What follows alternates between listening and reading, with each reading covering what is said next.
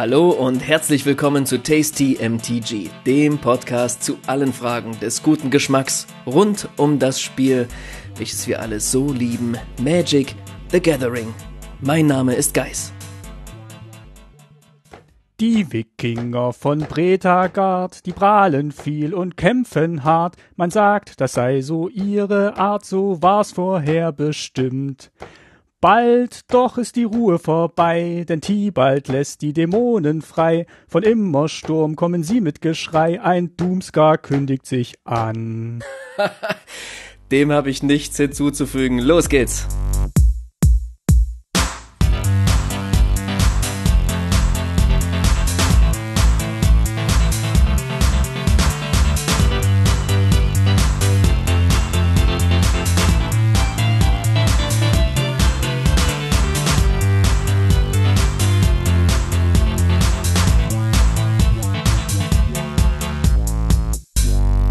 Martin, in dir schlummern verborgene Talente. Hallo.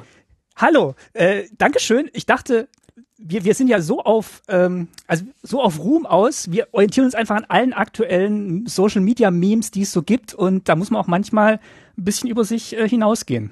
Da darfst du auch ruhig mal prallen damit. Ja, das ja, aber äh, war mir nicht möglich, das vorherzubestimmen, was jetzt kommt. Klasse. Ich glaube, ich habe ich glaube, ich habe noch keinen Plattenvertrag angeboten bekommen, wenn das hier erscheint. Wie ein junger verschneiter Gott hast du das gemacht. Ach, das ist schön. Dass wir und endlich ich, über Kaltheim sprechen können. und ich würde sagen, wir steigen einfach direkt ein und als kleine Belohnung für, dein, für deine kleinen Sangeskünste kriegst du direkt als Vorspeise ein paar ganz frische Fischstäbchen. Hm? Mm, noch tiefgekühlt hoffentlich. Selbstverständlich.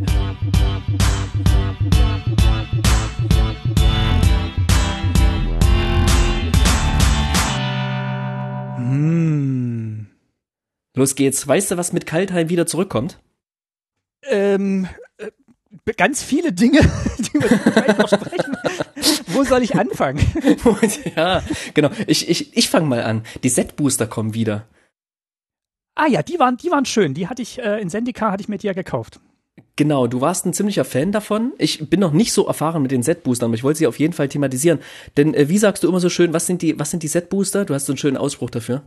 Das sind die Collector-Boosters des kleinen Mannes. Ja, genau. Ich glaube, darüber sind sich auch alle, alle ein bisschen einig, ne? Also das sind Booster, die nicht gedraftet werden sollen. Also ich finde, die kann man auch draften.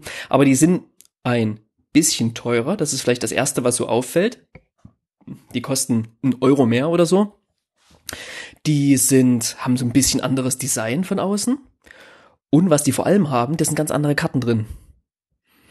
Und ähm, ich habe gehört, es sind potenziell bis zu fünf Rares möglich. Fünf seltene Karten kann man in einem Booster haben. Hattest du mal in einem deiner Booster fünf seltene Karten? Nee, ich hatte, glaube ich, mal zwei. Ich glaube, für diese fünf, da müssen schon die Sterne sehr gut stehen, damit du die alle da drin hast. Ich kann dir, glaube ich, gleich sogar sagen, wie gut die Sterne stehen müssen, denn ich wollte mal kurz erwähnen, was da alles drin ist. Denn ich finde so eine kleine, ah, ich weiß gar nicht, ob das eine Schwäche dieser Booster ist. Man weiß nicht so richtig, was auf einen zukommt. Das kann natürlich schön sein und beim Aufreißen wird man total überrascht. Aber wenn man so ein bisschen pokert und so ein bisschen hofft, dann kann das sehr schnell auch verwirrend wirken. Und ich wollte einfach mal die unterschiedlichen, Sie nennen es so die, die unterschiedlichen Slots äh, durchgehen, die sich in diesem Booster befinden und so ein bisschen mal kurz erklären, was da überhaupt drin ist.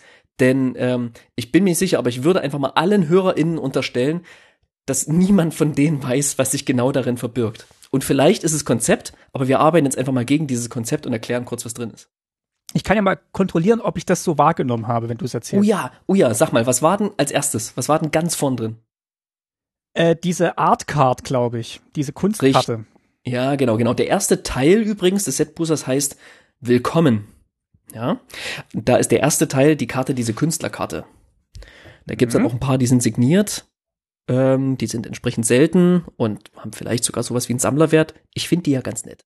Die sind schön, ja. Ich habe die auch ähm, mir aufgehoben erstmal. Ja. Dann, was kommt dann? Weißt du noch? Dann kommen, glaube ich, so ein paar zusammenhängende Commons. Erstmal kommt ein Land. Ah, okay. Hm. Habe ich schon falsch, habe ich schon falsch. Und dann kommen die zusammenhängenden Commons und Uncommons. Äh, das sind, buch, wie viel sind denn das? Lass mich mal kurz nachschauen. Äh, zwei, vier, Fünf? sechs. Okay. Sechs sind das. Und ähm, wenn du, wenn du ganz viel Glück hast, also in zwei Prozent der Fälle sind das alles Uncommons. Ja, das kann ich nicht. Aber die haben, ähm, doch, die haben doch irgendwie so einen gemeinsamen Nenner.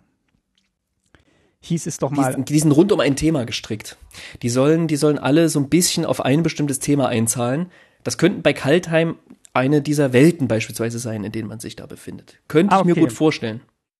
In, in Sendika, also war es manchmal ersichtlich für mich, aber ganz, an ganz vielen Stellen auch wieder nicht. Mhm. Also, außer dass es jetzt vielleicht die gleichen Farben sind zum Beispiel oder mhm. ja, ähm, ja, vielleicht alle, alle was mit Kicker hatten oder so. Also es ist dann schon sehr, sehr, sehr weitläufig, was das verbinden könnte, glaube ich. Ja, wird mich auf jeden Fall mal interessieren. Jeder, der so einen Booster öffnet, kann uns sehr, sehr gern mal schreiben auf Twitter, tasty unterstrich MTG, ähm, wie dieser Teil, genau dieser Teil der zusammenhängenden Karten, wie gut der für euch funktioniert, ob der eine schöne Geschichte erzählt oder ob der euch komplett außen rauslässt quasi, ob der, ob der euch gar nichts sagt oder das total zusammengewürfelt erscheint. Naja, dann geht's weiter mit dem Feuerwerk. Ja, ihr seht sehr viele illustre ähm, Namen, die hier gewählt wurden. Ähm, und im Feuerwerk wiederum verbergen sich zwei unterschiedliche Slots oder zwar in diesem Slot befinden sich zwei unterschiedliche Karten nochmal oder zwei Unterslots. Das erste ist der Hingucker. Mhm. Das sage ich dir jetzt einfach mal. Ähm, was, macht, was macht den aus? Ähm, Zitat, dieses Kapitel soll effektvoll und aufregend sein. Man weiß nie, was sich hier versteckt. Ähm, okay. Genau. Und dann kommt die Wildcard-Seltenheit, also eine Wild, Wildcard Rare. Ähm, Genau, und ähm, das sind zwei Karten. Und das können beispielsweise die ersten beiden Rares dieses Packs sein, allerdings nur in 1,6% der Fälle. In ähm, 50% der Fälle sind es zwei Commons.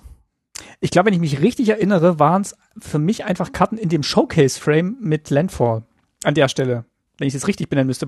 Oder, oder so eine modale äh, Länderkarte könnte es natürlich auch sein. Also irgendwas um das Thema Land hätte ich jetzt vermutet da. Entweder Landfall oder doppelseitige Karte. Genau, ist möglich, dass hier, dass du hier so solche Showcase-Versionen von Karten bekommst. Ja, das war auch die schönste Stelle tatsächlich in dem Set, äh, in dem in Booster muss ich muss ich zugeben. Das das war tatsächlich die schönste Stelle. Wir kommen in, jetzt in den Teil großes Finale. Hm. Da sind zwei Karten da drin, zwei, nochmal zwei Unterslots. Ähm, und der Slot 12, bei dem wir jetzt schon sind, das ist eine, Martin? Rare. Richtig, genau. Oder eine Mythic, eine Mythic Rare. Und ähm, danach kommt eine Foil. Eine Foil, genau. Und äh, diese Foil oder Premium-Karte, die kann natürlich auch noch mal alles sein äh, in ihrer Seltenheit von Common bis Mythic und könnte die fünfte Rare dieses Packs sein, was du geöffnet hast. Auch wenn die Wahrscheinlichkeit natürlich sehr, sehr gering ist. Und womit schließt es ab? Äh, Token.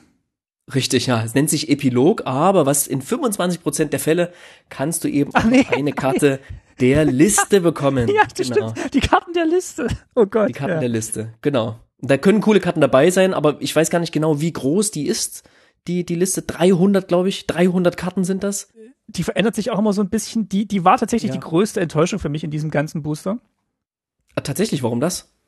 Da kriegt man ja, dann nochmal Karten im alten Frame und so, mit dem kleinen Planeswalker-Symbol drauf. Naja, also ich habe halt rauszufinden versucht, was, was diese Liste ausmacht. Und ich habe dir gezeigt, ich hatte zweimal diesen Kithkin Wizard. Da dachte ich schon, okay, jetzt haben sie halt irgendwelche abstrusen Wizards, Rogues, ähm, also diese Party-Members haben sie jetzt da irgendwie obsku obskure alte Karten rausgekramt. So den Eindruck hatte ich so ein bisschen, weil die Liste soll sich ja auch mal von Set zu Set so ein bisschen anpassen. Mhm. Aber, aber so dieser Effekt, wow, ich habe jetzt eine tolle, eine tolle Karte aus Magics Vergangenheit, hat sich für mich nicht so eingestellt. Es war eher so, die, die lagen noch rum. Ja. Also es war jetzt nicht so der, der Knaller am Schluss. Ja, okay. Ähm, ja, man kann aber durchaus Glück haben. Man kann durchaus Glück haben und ich glaube, darum geht's bei diesem Booster, dass man einfach eine Wundertüte aufmacht. Mein Glück war, glaube ich, zweimal Omnav zu haben. Ah, okay. Herzlichen Glückwunsch. Ähm, bin froh, dass ich noch nicht gegen den spielen musste. Ja, ja, ist auch schon verkauft. Ach so, ja, okay. aber äh, eigentlich, äh, eigentlich schöne, äh, schönes Produkt. Also ich habe es mir jetzt für Kaltheim noch nicht geholt oder nicht geholt in dem Fall. Ähm, aber ich habe es nicht bereut, ihn für Sendika geholt zu haben, so ein Display. Ja, ich werde es auf jeden Fall auch noch, auch mal, noch mal mehr ausprobieren und einfach gucken, was passiert, denn irgendwie ist es zwar verwirrend, aber verwirrend heißt ja auch einfach nur, dass man ein bisschen weniger Kontrolle darüber hat, was drin ist. Und ähm, so war's, wenn, wenn man als Kind irgendwie irgendwelche Ka Spiele aufgerissen hat, äh, hat man sich vorher auch keine drei, vier, fünf Reviews angeschaut dazu. Dann hat man einfach geguckt, was kommt. Und dieses Gefühl kommt hier definitiv auch auf. Deswegen, ne, wollte ich das hier nochmal kurz für euch zusammenfassen. Willkommen, Feuerwerk, großes Finale und am Ende Epilog, dass ihr so eine ungefähre Vorstellung habt, was drin ist. Aber gleichzeitig muss man, glaube ich, auch nicht traurig drüber sein, weil man nicht weiß, was die nächste Karte ist oder nicht ist. Denn ähm, ja, wie wir wissen, kann alles Mögliche drin sein.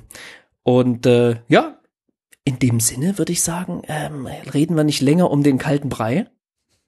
Oh Gott. Schisse? Kommen ganz viele kalte Wortspiele in dieser Folge. Ich stehe vollkommen. Ja, mir, mir zieht's auch gleich ganz kalt den Rücken ähm, hoch. So sagt man das ja, ne? mhm. Äh, ich würde sagen, wir gehen genau zur Hauptspeise. Was hast du denn gekocht? Ich habe gekocht. Und ich habe ich gekocht. Es gibt auf jeden Fall Eisbein mit grünen Klößen. Oh, grüne Klöße. Womit esst ihr eigentlich euer Eisbein, Martin? Äh, wir essen eigentlich nur die grünen Klöße, weil Vegetarierhaushalt, du weißt ja.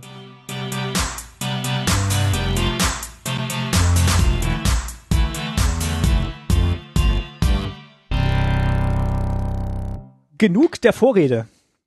Ja, auf geht's, auf geht's in, in ein neues Abenteuer. Kommst du aus dem einen Abenteuer gerade erst raus, geht's direkt ins nächste, so ist das in der Magic-Welt. Pam, pam, pam. Na, gerade erst raus ist ja, also gefühlt hat man jetzt ein halbes Jahr Sendika. Das stimmt, aber mit Commander Legends zwischendrin ähm, und, und, und Jumpstart, was man ja dann zwischendrin über die Feiertage und in Spielen, vielen Spielvarianten, die wir gespielt haben, hatte ich das Gefühl, war die Zeit recht kurz und plötzlich ging's schon wieder, ging's schon wieder los mit den, mit den neuen Spoilern. Und jetzt sind wir da. Das Pre-Release-Wochenende haben wir hinter uns gebracht. Martin, wir haben ein bisschen gespielt. Ja, wir haben uns diesmal eine Woche länger Zeit gelassen. Wir haben einfach schon mal ausprobiert, ja. äh, wie sich das ganze Ding anfühlt, wie sich die Karten anfühlen, wie sie aussehen, um einen Überblick zu bekommen. Ähm, denn auch hier habe ich irgendwie den, den Impuls gehabt, Mensch, ich brauche hier einen Überblick. Oder ich hatte das Gefühl, ich habe noch nicht genug Überblick. Ja, und wir können auch, ich kann auch sagen, ich habe den auch noch nicht komplett über dieses Set. Also man entdeckt immer noch ganz viele neue Sachen an ganz vielen Stellen. Da kommen wir gleich drauf. Mhm. Ja, dann lass uns doch direkt einsteigen. Lass uns mal ein bisschen mit der Welt einsteigen. Ja, bevor wir danach so ein bisschen über die, über die Mechanismen sprechen. Und äh, am Ende gibt es natürlich auch noch unsere Awards, die wir raushauen werden. Ja, ja da oh werden ja. wir den, den, ähm, den Illustrationsgöttern noch ein bisschen frönen. Aber vorher, lass uns ein bisschen über die Welt sprechen. Wo befinden wir uns überhaupt? Was ist denn dieses, ähm, wollte ich einen schlechten Witz machen, dieses Kaltheim. Ich sage einfach mal Kaltheim. Das Kal Kaltheim. Kaltheim ist äh, die Plane, die sich an der nordischen Mythologie orientiert, beziehungsweise ähm, auch vereinfacht gesagt Wikingerwelt. Da können wir gleich noch ein bisschen drüber diskutieren, ob das eins zu eins mhm. übersetzbar ist. Mhm. Also ähm, ich würde glaube ich sagen, es ist eher eine nordische Mythologiewelt, ähm, weil auch so wie die Welt aufgebaut ist oder soll ich sagen die Welten, äh, mhm. man schon sieht, dass da der Yggdrasil, also der Weltenbaum, schon Pate stand und auch sehr, sehr gut äh, von den, von den Worldbuildern adaptiert wurde auf Magic. Also so würde ich es, glaube ich, zusammenfassen. Es ist ein nordisches Mythologieset. Ja. Ja, ja, ja. Wenn, wenn man so, ich weiß nicht, ob das jemals von Wizard so explizit gesagt wurde, wir gehen jetzt in die Wikingerwelt. Ich weiß gar nicht, ob das so explizit gesagt wurde, ob das quasi den, von den Fans so unterstellt wurde oder ob das so herausgeholt wurde. Ähm, das ist kein richtiges Wikinger-Set. Also nicht so, wie man sich das irgendwie vorstellt oder wie ich das erwartet hätte. Ähm, wir sind hier in einer ziemlich, in einer ziemlich mythischen Welt. Was hättest du denn erwartet? Ich hätte, das kann ich dir gleich sagen, wenn wir über die zehn Welten sprechen, die in Kaltheim, diesen Kaltheim gibt. Ich hätte nur eine dieser zehn Welten erwartet. Wo dann wirklich ausschließlich Wikinger sind. Ja. Ja, ja, genau. Und, und die ganze Mythologie weg nicht die ganze weg, aber lass uns doch kurz, lass uns doch ganz, ganz kurz drüber, ganz kurz drüber sprechen. Ja, ähm, fang mal wie, an. Wie diese Welt aufgebaut ist, einfach, dass man eine grobe Vorstellung davon bekommt. Ne? Also wir gehen hier auf einen Plane, aber den Plane finde ich, den kann man sich nicht so vorstellen wie einen Planeten oder sowas oder wie eine, wie eine Welt, die aus, ähm, die aus Erde und Gestein besteht und darauf leben dann Wesen, sondern wir befinden uns hier wirklich in einer, einer mythologisch angelegten Welt, in deren Zentrum sich der Weltenbaum befindet. Ja. Und wie, wie physisch der ist, also wie, wie wirklich es diesen Baum als Baum gibt, das finde ich schon mal eine spannende Frage, weil da leben so Viecher drauf, ne? Also da gibt es irgendwie Wesen, die da leben, aber der Baum an sich, der hat quasi so, ähm, ja, in seinen Ästen, sag ich mal, wiederum zehn Welten. Und diese zehn Welten, diese zehn Realms, wie es im Englischen heißt, das sind fast schon wie einzelne Planes, muss ich sagen. Das also sind so Mini-Planes, die am Baum hängen. Ja, irgendwie so Christbaumkugeln, ne? Ja. so, un so ungefähr. Ähm, und und äh, diese zehn Welten, die haben jeweils ein Color Pair. Ne? Also die fünf Farben Magics in all ihren Kombinationen ergibt zehn Farbkombinationen, so wie wir das von, von äh, Ravnica kennt. Und diese zehn Welten, die befinden sich da an diesen, an diesen Bäumen. Und jede dieser Welten bringt ihre eigene Geschichte mit sich, ähm, hat ihre eigenen Wesen, die darauf leben, äh, ihre eigenen äh, gegenwärtigen Konflikte, die sie mit sich bringen, ne? Ja, also es ist wirklich, man kann da unglaublich tief einsteigen in jede von diesen Welten oder hätte auch noch unglaublich tiefer einsteigen können, glaube ich. Ja, da, da nimmst du mir fast schon, fast schon alles vorweg. Das ist im Grunde das Gefühl, was ich auch hatte. Nee, nee, das ist im Grunde das, also, ne, wenn man es unterm, unterm Strich habe ich auch das Gefühl, wow, das ist eine ganze Menge. Aber dann frage ich dich, guck mal, in, in, in Ravnica gab es doch auch zehn Gilden. War dir das auch zu viel? Also ich kannte ja, das war mein erster Besuch in Ravnica und für mich war es schon ein bisschen überwältigend, das zu lernen. Erstens, weil ich die, äh, die Namen der Gilden noch nicht so parat hatte, weil ich eben die ersten beiden Besuche in Ravnica nicht mitgespielt habe mhm. und es da nicht so lernen konnte. Und für mich war es schon so ein bisschen, für mich war es tatsächlich ein bisschen überwältigend zu verstehen, was jede Gilde so ausmacht. Mhm. Ich, ich würde dem noch hinzufügen, in Ravnica hat man natürlich zwei Sets draus gemacht, ne? Mhm. Ähm, und jeweils fünf Farbpärchen äh, pro Set quasi stärker in den Fokus gestellt. Und das hat ja, also ich fand, das hat wahnsinnig viel, wahnsinnig viel Spaß gemacht. Und man muss ja sagen, diese zehn Farbpärchen in Ravnica, die wohnen alle auf einem Fleck. Die, das überschneidet sich deren, deren, stimmt, stimmt. deren Geschichte, ne? Und hier haben wir quasi den Weltenbaum, da baumeln diese zehn Welten dran. Zwischendrin gibt es den Kosmos und kosmische Wesen, die sich dadurch bewegen. Und hin und wieder kollidieren diese Welten miteinander. Ja, die bewegen sich, die, die, die, die wabern so durch den Äther, durch den Kosmos und kollidieren hin und wieder mit, äh, miteinander. Und ähm, das sorgt dann für einen sogenannten Doomscar. Also einfach so ein Prr, die Kugeln, die knallen aneinander. Das ist auch, glaube ich, relativ gut übernommen von der Mythologie. Ne? Da gibt's ja dann auch, wenn die sich überlagern, alle Welten, dann kommt's zu Armageddon. Ist ja, glaube ich, so die, Mhm. Die, die, die Mythologiegeschichte. Also man sieht es, glaube ich, auch in Thor, also auch diese Marvel-Filme äh, mit Thor sind relativ gut orientiert an der nordischen Mythologie.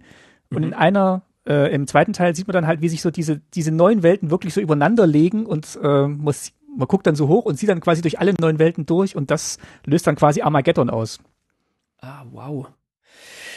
Ja, und hier haben wir halt diese separaten Welten und es ergibt sich für mich also ich kann nicht wegtreten und drauf gucken und sehe dann so, ah, Ravnica oder ah, Kaltheim, sondern ich habe eher das Bedürfnis, in jede dieser Welten einzutauchen, um jede dieser Welten irgendwie zu verstehen.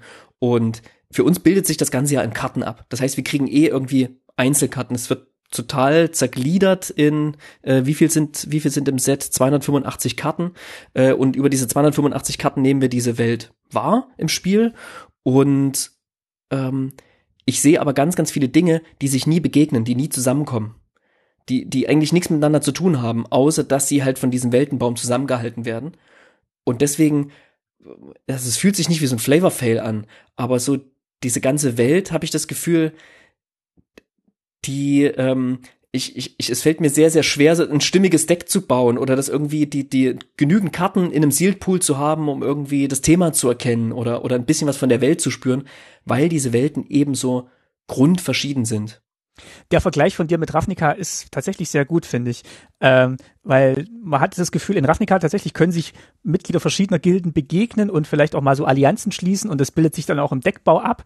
Hier ähm, guckt mal tatsächlich einfach, weil es sind die gleichen Farben und das passt so ungefähr in mein Deck zusammen. Aber ich habe jetzt nicht das Gefühl, dass ich jetzt so ein Eisriese ähm, mal bei den Zwergen aufhalten könnte. Also jetzt ähm, flavormäßig. Das, ja. das stimmt schon. Das, das ist ziemlich weit weg voneinander. Ja, Yetis und Zwerge, das wäre einfach großartig, nur mit diesen beiden Welten irgendwas Cooles zu machen. Aber man kriegt eben aus beiden Welten nicht genug, um das wirklich so, die kollidieren ja auch nicht miteinander, ne? Also da gibt's keinen Doomscar zwischen diesen beiden Welten. Das ist, die, die bleiben sich fremd im Grunde. da, da ist es tatsächlich so, das kann schon hin und wieder mal vorkommen, aber wir haben einfach zu wenig Zeit, glaube ich, in diesem Set, ähm, in der Geschichte, damit eben auch so über den Lauf von vielleicht mehreren Jahrzehnten, Jahrhunderten einfach auch mal Welten kollidieren könnten. Es wird dann immer so angedeutet, dass ja mal ähm, die Dämonenwelt mit der Menschenwelt kollidiert ist und ein Dämon, also äh, Varagoth, ähm, äh, in, nach Bretagard eingefallen ist und dort alles verwüstet hat und wie die mhm. äh, Wikinger sich dagegen aufgebäumt haben und ihn besiegt haben. Allein das ist schon ein cooler Konflikt gewesen. Und so kann man wahrscheinlich auch mit jeder anderen Kombination von äh, Realms einen schönen Konflikt erzählen. Aber die Zeit haben wir gar nicht hier in diesem Set, weil äh, ja, da, da gehen uns die Karten aus und dann äh, ja auch die Geschichte so ein bisschen. Ja. Ähm, ich ich, ich habe gerade die Liste vor mir dieser, dieser Welten. Ich, ich, ich erzähle die einfach mal auf, weil ich finde, die, die klingen ganz schön. Istfell, Karfell, Immersturm, Gnotwold, Bretagard, Starnheim, Sordland, Skemfa, Axgard, Litjara. Äh, das ist, das ist cool. Also, ne, ver versteh mich nicht falsch. Ich finde das schon alles ziemlich cool, aber ich würde gern tiefer rein in die, in die Story, tiefer rein in die Welt. Die, die bleibt mir, wie du sagtest, zu kurz behandelt, als dass die, als dass man sich so in die einhüllen kann, wie ich das gern so bei einem Magic Set mache, ne, dass man dann so da drin voll aufgeht. Und ich finde, hier geht auch das neue das neue Set- und Blockmodell nicht so richtig auf. Also, sie haben ja gesagt, sie verbringen jetzt nicht mehr, also von drei Sets auf einer Plane sind wir runter auf zwei Sets auf einer Plane. Jetzt hm. sind wir runter auf eine bis x ähm, Sets auf einer Plane. Diese, diese, diese Flexibilität wird aber selten äh, genutzt. Also man hat es bei mhm. Ravnica genutzt.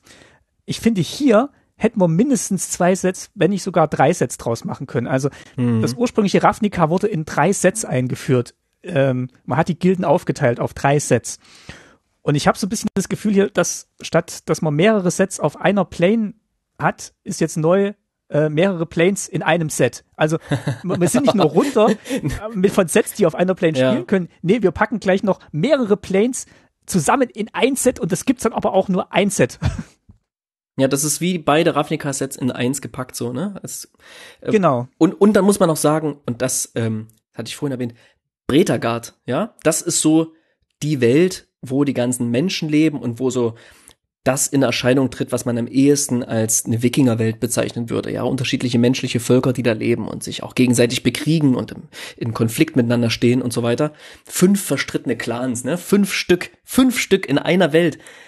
Ich meine, das hätte ein eigenes Set sein können. Ja? Genau, und die teilen sich wiederum auf in die fünf, in die fünf Farben von Magic. Also da hast du auch noch mal fünf Gilden oder ähm, in Eldren waren es die Höfe, also hast du auch noch mal hier fünf Höfe.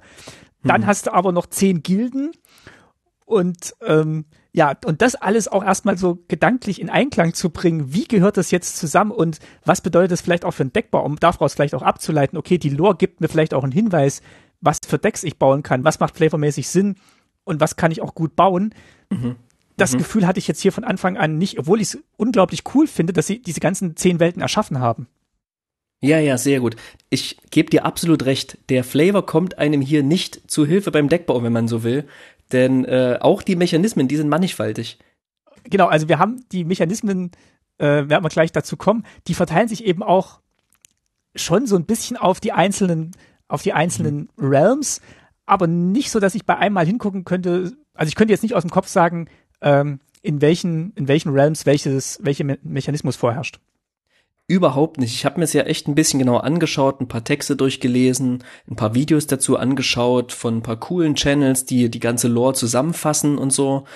Ähm, und das hörte sich wie eine wahnsinnig spannende Geschichte an, aber das war, hörte sich immer an wie die Kurzzusammenfassung von allen drei Herr der Ringe Teilen. Ja.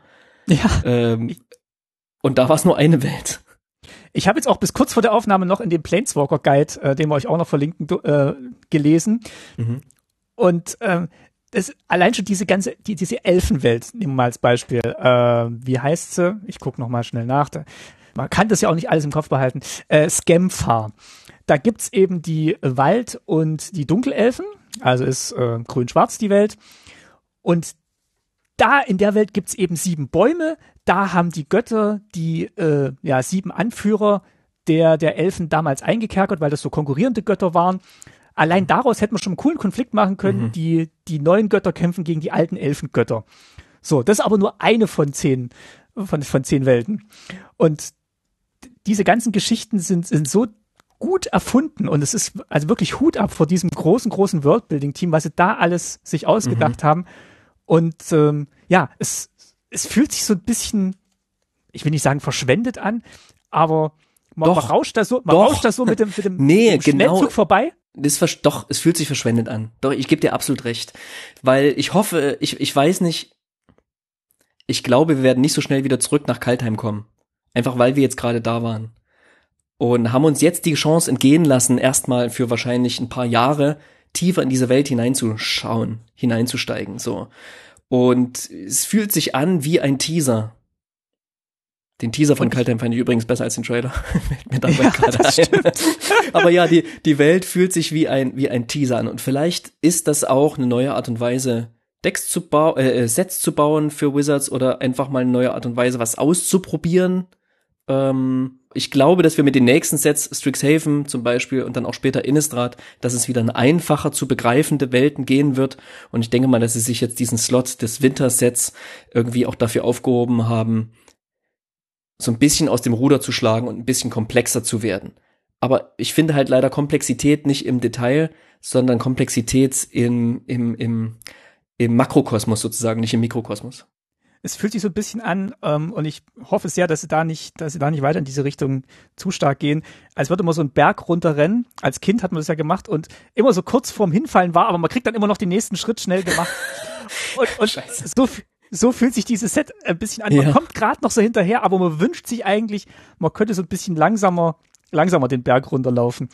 Und ich, ich hätte ich hätte es auch gut gefunden, wenn man tatsächlich zwei Sets draus gemacht hätte. Man hätte erstmal diese Welt eingeführt, vielleicht auch erstmal nur die ersten fünf und dann gibt's da vielleicht so zwei, drei Doomscars und so zwei Welten überkreuzen sich und dann kommen mal die einen dahin und die anderen dahin.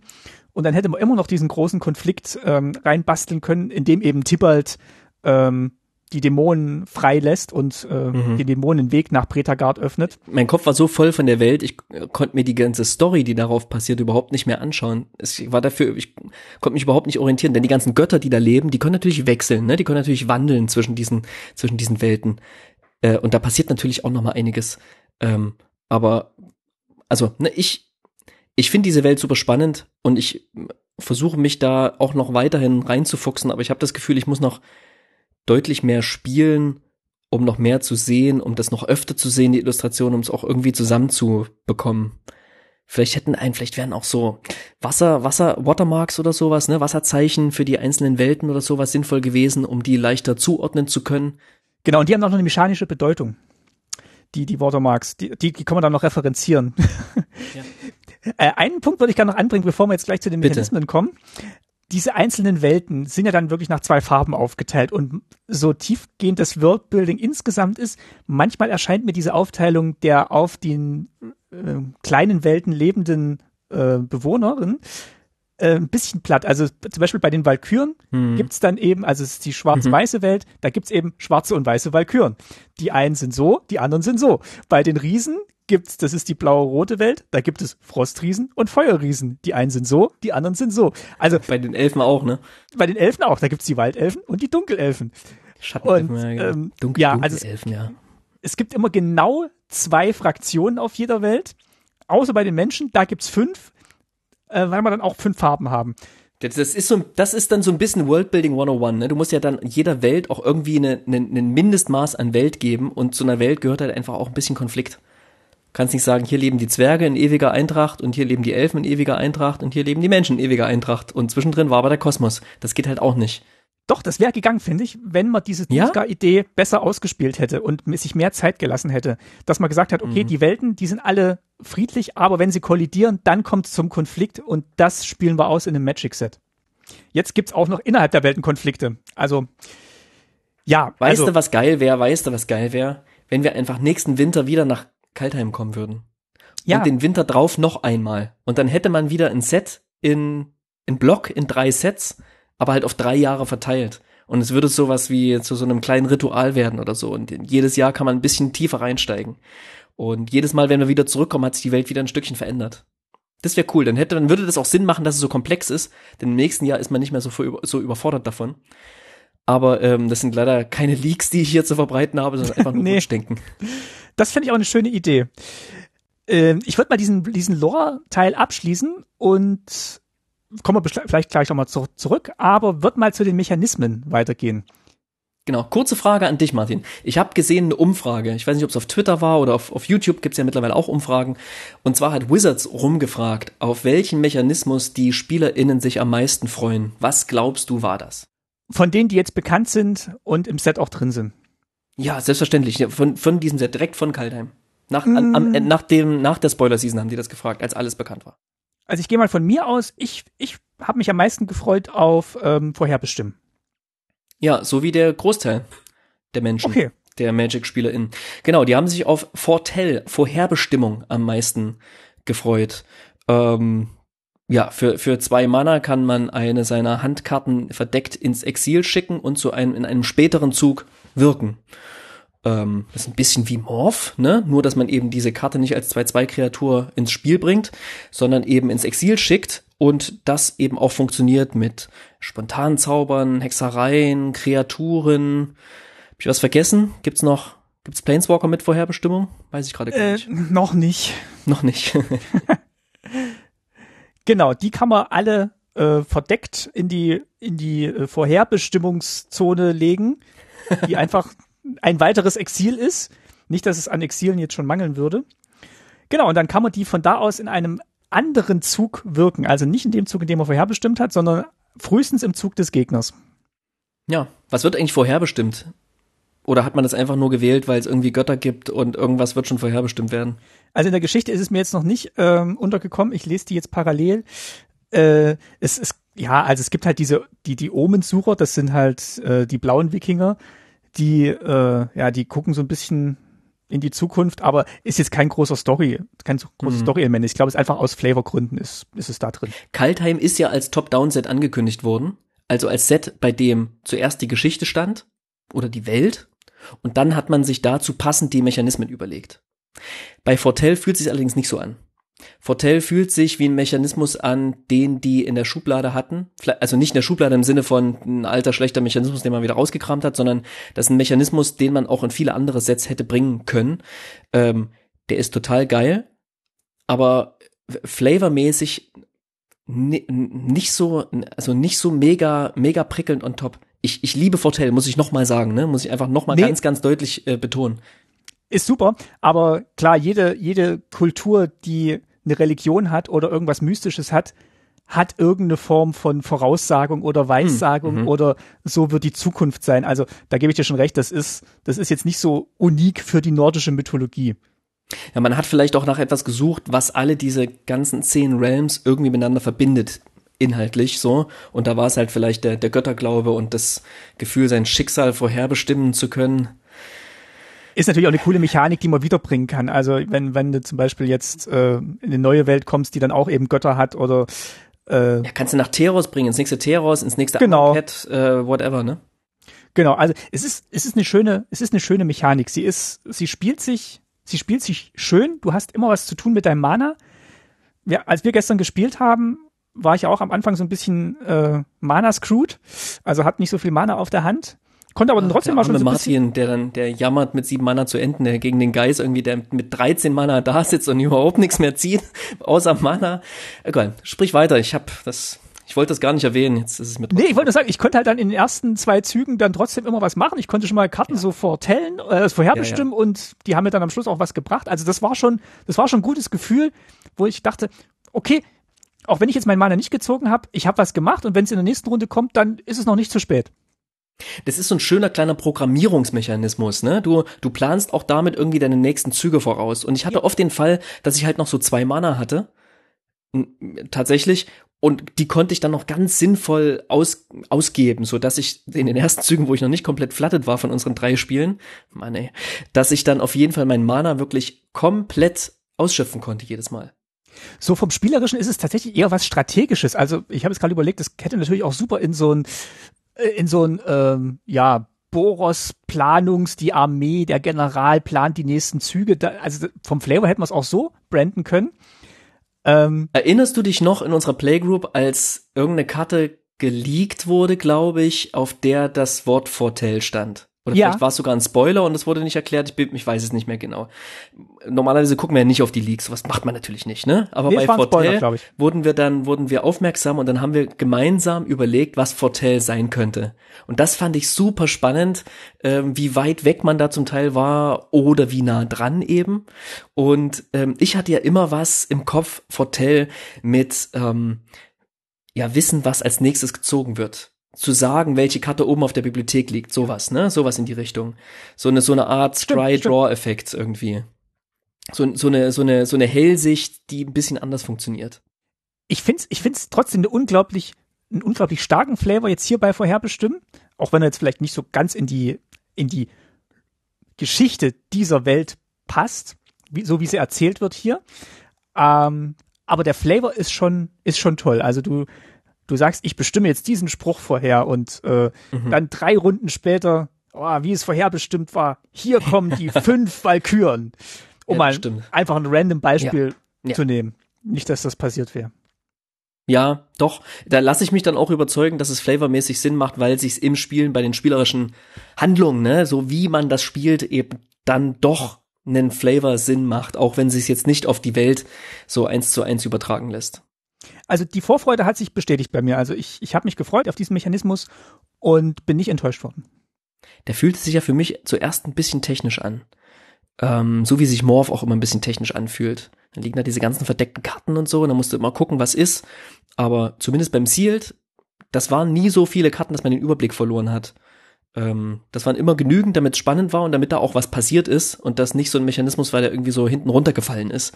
Ähm, das, das war gut und hat mich auf jeden Fall begeistert. Mehr als ich es erwartet hätte. Da sprichst du aber was an. Also ich musste schon sehr oft nachgucken, was, was ich jetzt alles vorherbestimmt habe. Also ich hatte mal teilweise drei Karten da liegen gestern.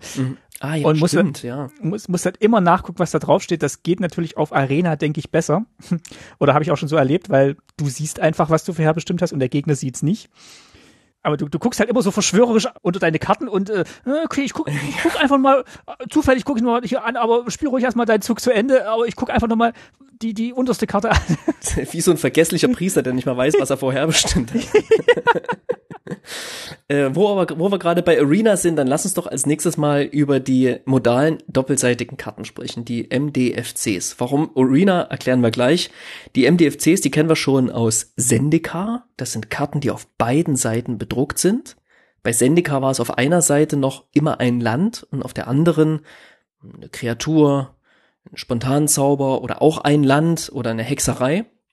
Jetzt ist es so, bei Kaltheim, dass wir auf diesen beiden Seiten eigentlich beliebige Kartentypen Genau. abgedruckt haben können. Völlig egal, kann alles drauf Ich habe sein. ich hab zum Beispiel, ich bin sehr froh, ich habe ich hab in meinem Pool ein, in meinem Sealed Pool ein doppelseitiges Land. Das, das Raktorsland auf der einen Seite ist es ein rotes Land, kann für ähm, der, der Glutschritt Höhenweg ist die Rückseite, kann für ein rotes Mana tappen und der Foilschritt Höhenweg kann für ein schwarzes Mana tappen auf der anderen Seite. Bin ich sehr, sehr froh drüber. Wahnsinnig spielbar, geht in alle Commander-Decks immer rein, kann man nicht genug von haben. Und ich habe sogar ein Foil gezogen, aber ich habe beispielsweise auch den Jorn gezogen, einen Gott. Und der ist halt auf der Vorderseite Jorn, Gott des Winters.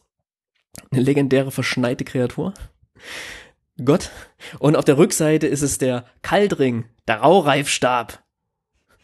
Und äh, klar, legendäres verschneites Artefakt. Ähm, ja. Und man hat dann wieder die kleinen Markierungen, die, wenn man sich gut merken kann, was was ist, für die Vorder- und die Rückseite anzeigen. Also ein Pfeil nach oben, ein Dreieck nach oben zeigt Vorderseite, zwei Dreiecke, einer nach oben, einer nach unten zeigt Rückseite. Klar. Und unten links in der Ecke, da sieht man dann nochmal klein, was sich auf der Rückseite ähm, der jeweiligen Seite verbirgt. Naja, man sieht, man sieht die Mana-Kosten der Rückseite. Was sich dann noch Und alles auf der Rückseite den ver- Kartentyp. Und Okay. den Kartentyp. ja, die, die 20 Zeilen Text auf der Rückseite, die sieht man leider nicht. Das heißt, man muss die Karte dann schon immer mal so, also im Papier, so, so äh, entweder auswendig gelernt haben oder, oh gut, auf Spelltable, wenn man da spielt, geht's gerade noch so in der Pandemie. Aber da kann man die dann mal so rausholen und, und umdrehen und sagen, ah, das war die Rückseite und sich dann überlegen, was man spielt. Und das ist tatsächlich auch ein, ein, eine große Veränderung zu den bisherigen Einsätzen von zweiseitigen Karten, weil ähm, die sonst immer relativ klar waren, was zuerst passiert, beziehungsweise wenn das nicht klar war, auf der Rückseite war einfach ein Land, wo du, wo du sehen konntest, direkt beim draufgucken, ah, auf der Rückseite ist einfach das Land. Bei den bei den Karten aus, aus Innistrad, wo die äh, Menschen und oder Kreaturen und Werwölfe waren, war auch klar, okay, erst kommt die eine ins Spiel und irgendwann kommt die Rückseite. Hm. Bei den bei den Ländern aus Ixalan, Und es steht auch vorn drauf, wann die Rückseite kommt. Ja, genau. Die Rückseite bei den Werwölfen hatte meistens nur, ne, wenn in einem Zug nichts gespielt wurde, kein Zauberspruch gespielt wurde, hat sie auto, ist sie automatisch wieder geflippt. Zumindest bei vielen war das so. Genau, und auch bei Ixalan, wo diese legendären Länder auf der Rückseite waren, sind die auch nicht einfach so ins Spiel gekommen, sondern du musstest erst die Bedingungen der Vorderseite erfüllen. Also es gab schon so eine Dramaturgie. Mhm. Und jetzt bei den Göttern habe ich schon das Gefühl, ich bin, also ich, ich kann mir das raussuchen, aber ich habe immer das Gefühl, ich treffe die falsche mhm. Entscheidung manchmal. Ach so, ach so. das wolltest du sagen. Was mir gerade noch in den Kopf gekommen ist, ähm, wenn du eine klare Abfolge hast, dann bist du nicht dazu gezwungen, während die Karte auf deiner Hand ist, sie aus dem Sleeve rauszunitzeln ja. und auf die Rückseite zu gucken, um damit die Gegner zu verraten. Erstens, du hast eine doppelseitige Karte auf der Hand und zweitens, wenn er nicht doof ist und genau hinguckst, sieht er sogar noch, was du da hast. Ähm, äh, das ist natürlich doof. Das ist bescheuert für Leute, die spielunerfahren sind, gerade anfangen. Ähm, oder mal competitive ausprobieren beispielsweise, mal in, in, in gut, die ganzen Turniere gibt's gerade eh nicht. Ähm, Würdest du sagen, die sind mit Arena, also einem digitalen Spiel, vordergründig designt? Also ich, ich kann mir schon gut vorstellen, dass sie das nicht außer Acht gelassen haben und vielleicht sogar forciert haben. Weil allein wie komplex diese Karten teilweise sind muss ich, muss, kann ich, kann ich nicht glauben, dass sie das nicht berücksichtigt haben, dass man auf Arena immer beide Seiten im Blick haben kann. Und äh, ja, es sind coole Designs und die Vorder- und Rückseite hängen auch hm, manchmal ganz gut zusammen, aber es ist trotzdem so unglaublich viel Text und auch so Nuancen, dass das, dass es unglaublich schwer ist für einen Spieler, der das nur gelegentlich spielt oder draftet, das alles auswendig zu wissen und dann sofort parat zu haben, was die Rückseite ist. Ich glaube schon. Mhm. Ich, ich, ich bin fest davon überzeugt. Ich glaube, die haben einfach ausprobiert, ne? Du weißt ja, vor zwei Jahren kam Arena das erste Mal raus, konnten sich die ersten Leute das, das runterladen, ausprobieren. Ähm, dass es kommt, wissen sie wahrscheinlich schon länger und zwei Jahre ist ja auch ungefähr der Abstand, in dem, in dem viele Sachen die designt werden. Die werden vielleicht auch gerade viele Sachen ausprobieren, ne? Und gucken, wie weit kann man gehen? Wie weit können wir Mechanismen so machen, dass sie in digital extrem gut funktionieren und ähm, mit Karten vielleicht nur eingeschränkt gut. Aber ich glaube auch, dass das Problem hauptsächlich auftreten wird beim Limited im Laden, wenn Leute, unerfahrene Leute mal gucken, mal spielen. Ich denke, wenn man sich ein Deck baut, dann weißt du, was deine Karten machen. Ne? Wenn, wenn ich, wenn ich jetzt Jorn im, in, in irgendeinem Commander-Deck spiele, dann weiß ich, was die Rückseite macht. Und ähm, aber genau. wenn ich ge gegen Jorn spiele, wüsste ich jetzt auch nicht, was die Rückseite macht und ich wüsste auch nicht, kann der die jetzt wieder auf die Hand zurücknehmen und was, und dann kann er es nochmal spielen und was macht dann die Rückseite? Also bei manchen Karten geht es ja, dass sie wieder auf die Hand zurückkommen oder es eine Möglichkeit gibt, sie ein zweites Mal zu spielen. Und dann muss ich mir, dann, muss ich mir da Gedanken machen und bei anderen denke ich, okay, gut, die liegt jetzt und äh, solange die nicht stirbt, muss ich mich nur um die, diese Seite kümmern ich sehe dann schon, wie der Gegner mit seinen chipsfettigen Händen nach meinen Karten greift und dann so in das äußere Sleeve reinniftelt und dann so mit dem Fingernagel so die Karte rauszieht, um sie umzudrehen und dann so mit vollem Mund sagt, wollte mal gucken. ähm, also Martin, das geht auf jeden Fall nicht, ne? Das kannst du nicht machen. So wie sonst immer. Ja, du, du, wie du Sleeves nicht doppelt. Nee, also das ist eine schöne Idee, aber allein von der Komplexität, wie sie es jetzt genutzt haben, gleich beim ersten Mal, wo, wo es wirklich drauf ankommt, welche Seite du spielst, ist es schon, puh, also da. Ja, sie haben uns langsam rangeführt. Sendika hat auf der Rückseite immer nur ein Land. Da konnte man es ausprobieren. Und jetzt sind wir halt einen Schritt weiter gegangen. Von daher haben sie uns nicht gleich damit überfordert sozusagen mit einem neuen Kartenart und gleich sozusagen das Maximum an Komplexität. Wobei, wer weiß, vielleicht gibt es ein noch höheres Maximum, also, also noch einen noch fortschreitenderen Komplexitätsgrad sozusagen. Ne? Na klar, ähm, Splitcards, Vorder- und Rückseite. Na gut, da ist dann immerhin Platz für weniger, weniger Text, aber ja, du hast, du hast, hast recht, es, es gibt, man kann noch eine ganze Menge mehr machen, wenn man nur für digital designt, ja, weil auf Arena da kannst du die Karten drehen, wie du willst, und es wird dem Gegner einfach nicht angezeigt. Ähm, so, so ist es halt.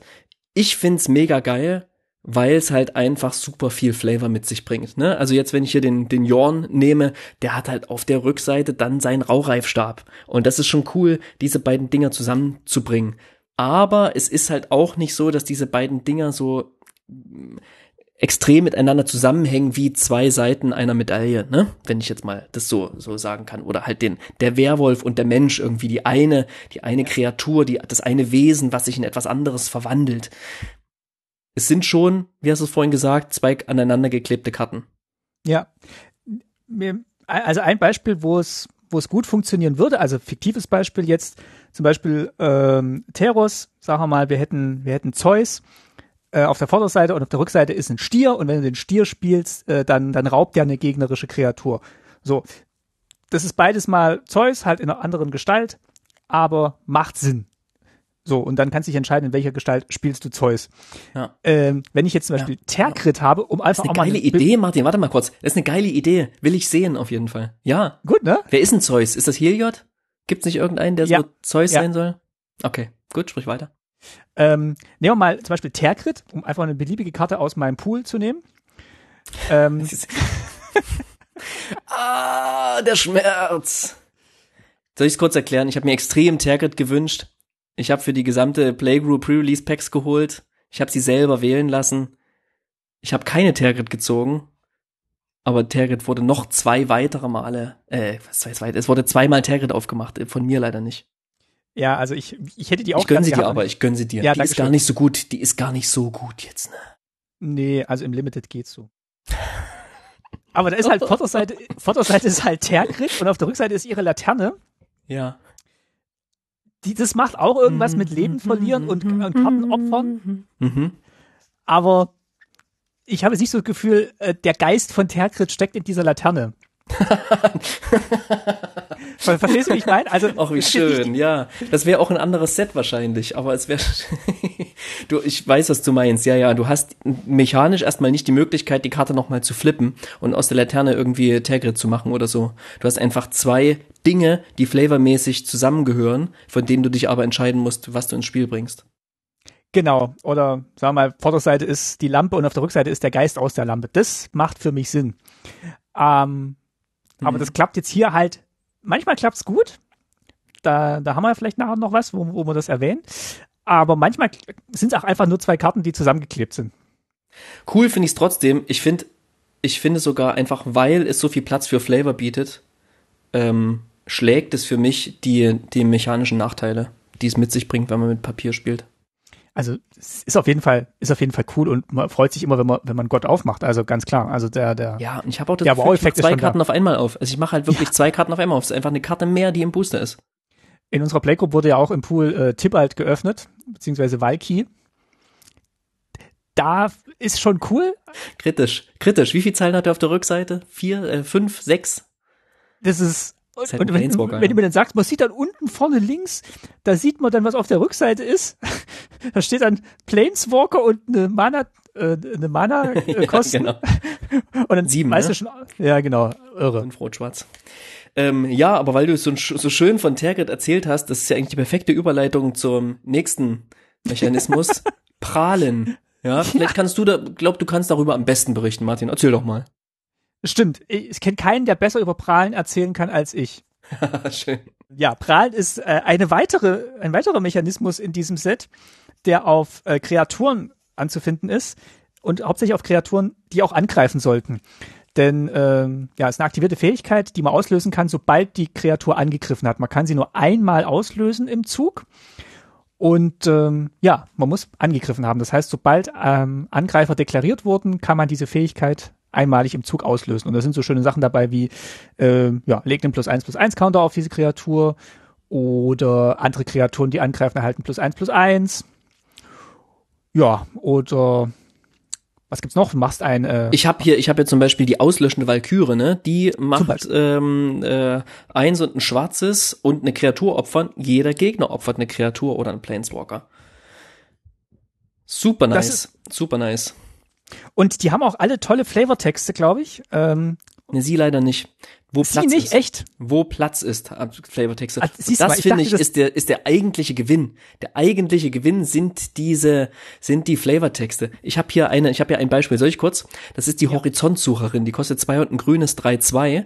Kreatur Mensch Krieger ist eine ist eine Common einfach, ne? Deswegen ist nicht so viel Text drauf, dass noch Platz war, auch für einen Flavortext. Die hat Prahlen für eins und ein grünes, durchsuche in der Bibliothek nach einer Standardlandkarte, zeige sie offen vor, nehme sie auf die Hand, bestand in der Bibliothek. Soweit so ähm, aber sie hat, sie sagt eben, fünf Tage für den Aufstieg, ha, ich schaffe es in zwei. Das ist gut. Und äh, der Karte kommt sehr, sehr gut raus, was mein kleines Problem ist. Denn das, was ich durch das Prahlen aktiviere, das fühlt sich nicht so wie so ein Prahlen an. Das ist halt so ein, das ist halt dann einfach irgendwie so ein Effekt, der so halt passiert, ne? Also warum, warum kommt da jetzt ein Land auf meine Hand? Das, das erschließt sich flavormäßig für mich nicht so. Das erschließt sich mechanisch extrem gut. Und ähm, der Flavortext passt, passt extrem gut dazu. Und es ist auch eine coole Belohnung dafür, dass man angegriffen hat. Ne? Also ich greife an, dann darf ich es aktivieren. Und dann kriege ich die Belohnung dafür, dass ich den Mut hatte anzugreifen. Dafür macht es Sinn. Aber das, was ich dann tue, das verknüpft sich nicht immer oder in den seltensten Fällen auch mit der, mit der Kreatur oder mit dem, was die Kreatur sagt, finde ich. Wie siehst du das? Ja, prahlen ist ja eigentlich was, auch eher was, was man nach dem Angriff macht. Also, oder prahlst du quasi schon, Wenn ich nicht gestorben bin, habe ich die Möglichkeit Ja. noch zu prahlen, ja. Oder wann Guck, prahlst wie du? ich angreife! Okay. Also, prahlst du, um die Gegner einzuschüchtern? Oder prahlst du im Nachgang, Ah. nachdem du gewonnen hast? Das habe ich jetzt gerade überlegt. Und ich, ich habe mir jetzt gar nicht so viel Gedanken drüber gemacht, tatsächlich. Ich, ich fand einfach, der, der, der greift an, die Kreatur greift an und äh, ruft dem Gegner noch was Spöttisches entgegen und dadurch äh, hat sie einen Vorteil im Kampf. Mhm. So habe ich es jetzt inter interpretiert. Und das Mhm. ist jetzt nicht so die, also ist nicht so ganz die ganz sauberste Ausführung von Prahlen, würde ich jetzt zustimmen, aber es fühlt sich jetzt nicht verkehrt an im Set. Nee, aber ich stimme dir zu, dass bei den Dingen, die sich auf den Kampf auswirken, macht es absolut Sinn. Ja. Denn es hat direkt was mit dem Kampf zu tun. Aber, Aber bei hier der Land- Standardland auf meine Hand nehmen oder ich opfere eine Kreatur und der Gegner opfert auch eine Kreatur. Das sind, das sind Dinge, die vielleicht auf das Kampfesgeschehen in irgendeiner Form Einfluss haben können, aber nicht unmittelbar, wie lege eine plus eins plus eins Mark auf die Kreatur oder alle angreifenden Kreaturen kriegen plus eins plus eins. Da hat man sogar das Gefühl, da ist irgendwie so ein, ein Heeresführer, der irgendwie allen Mut macht und zuruft und irgendwie die Gruppe motiviert oder sowas. Ne? Da funktioniert das ganz gut. Seht die Schwächlinge auf der anderen Seite, sie können nicht mal ihr Schwert aufrecht halten. Und alle fühlen sich motiviert und greifen gleich beherzt an. Ja, genau. Ja. Ja. Also ich finde, es passt super ins Set rein, ne? Also super, vor allem auf diesen Menschenplane. Das, das erwarte ich von den Wikingern auch so ein bisschen.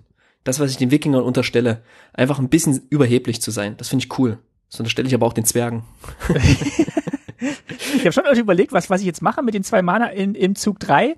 Prahle ich jetzt mit der Figur, die ich gerade gespielt habe, Ah, ja. oder Ja. stimme stimm ich was vorher? Und ich habe mich meistens für das Vorherbestimmen entschieden, Hauen weil sich das irgendwie größer angefühlt hat.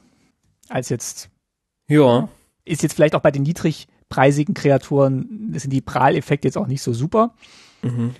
Äh, das kann sich, das steigert sich natürlich dann nach oben. Äh, zum Beispiel äh, bei der Drauge-Anwerberin, die hat Prahlen 4, bringe eine Kreaturenkarte deiner Wahl aus deinem Friedhof auf deine Hand zurück. Und sie sagt, ihr könnt uns nicht standhalten und wenn ihr fallt, werdet ihr an unserer Seite stehen. Gut, das stimmt in dem Fall sogar. Also ist jetzt gar nicht mal so geprahlt.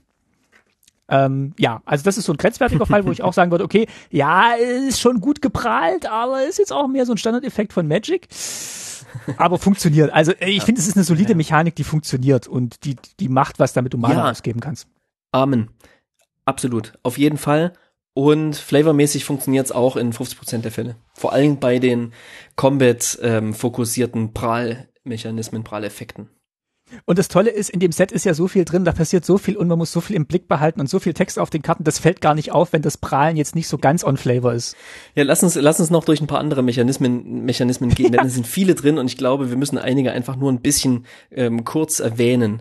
Äh, ich Mhm. habe schon ne, von, von einem verschneiten Gott erzählt, äh, dem Jorn. Schnee ist zurück, das Schneemana. Und, ähm, und äh, dieses Mal in wieder in etwas abgewandelter Form oder etwas erweitert, möchte ich sagen, ja. Es gibt jetzt nicht nur verschneite Länder, ähm, die man eben für Schneemana tappen kann, womit man dann eben bestimmte Effekte auslösen kann, die man nur mit Schneemana auslösen kann. Äh, nein, es gibt jetzt auch verschneite Spells, verschneite Spontanzauber, verschneite Hexereien. Ja, ähm, äh, komischer Name, finde ich. So, verschneiter Spontanzauber. Aber cool. Aber extrem cool. Das sind Karten, die zählen bestimmtes Schneemann auf unterschiedliche Art und Weise. Manchmal zählen sie, wie viele andere verschneite Karten im Spiel sind. Manchmal zählen sie, wie viel Schneemanner für sie ausgegeben wurde. Ich habe hier zum Beispiel den blutigen Schnee gezogen. Das ist eine verschneite Hexerei. Kostet vier und zwei schwarze, also sechs insgesamt, ist eine Rare. Oh, die ist, die ist gut. Und ich kann eines der zwei folgenden Modi bestimmen. Zerstöre alle Kreaturen oder zerstöre alle Planeswalker.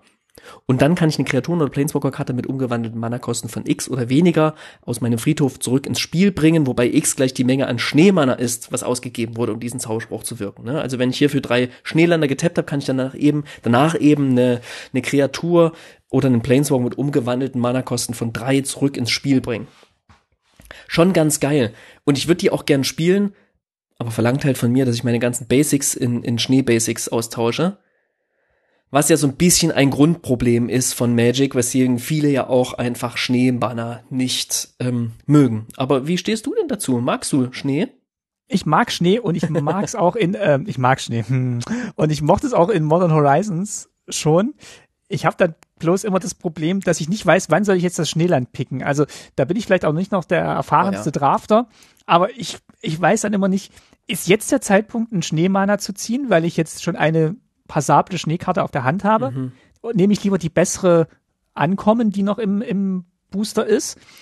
Das ist so ein bisschen mein Problem. Und wenn du dann den Absprung verpasst, dann hast du so ein paar mittelmäßige Schneekarten, die geil wären, wenn du einen neuen Schneeländer hättest.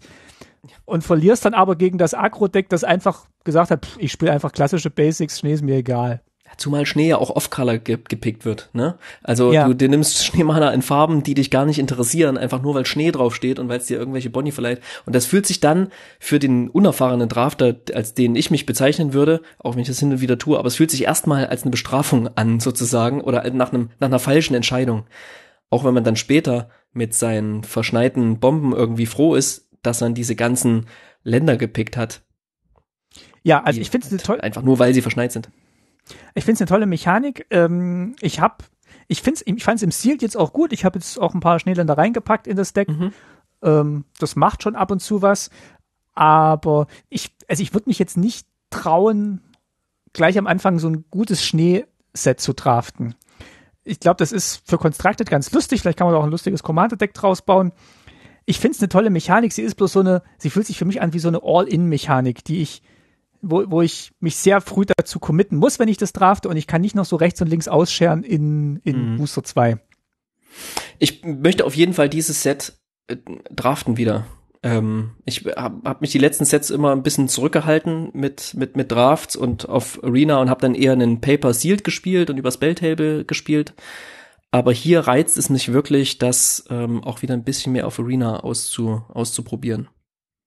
Das können wir ja, gerne auch machen. Aber es ist, es gibt, es ist noch mehr drin, Martin. Wusstest du das? Dass noch mehr drin ist? Ich also was jetzt, was jetzt kommt, gehört glaube ich nicht mehr so zum zu den Core-Mechanismen. Das wird einfach so, ist einfach noch so mit reingepackt, weil man das mittlerweile so als als normal, als ja genau, als fast schon so zu Magic dazugehörig ansieht.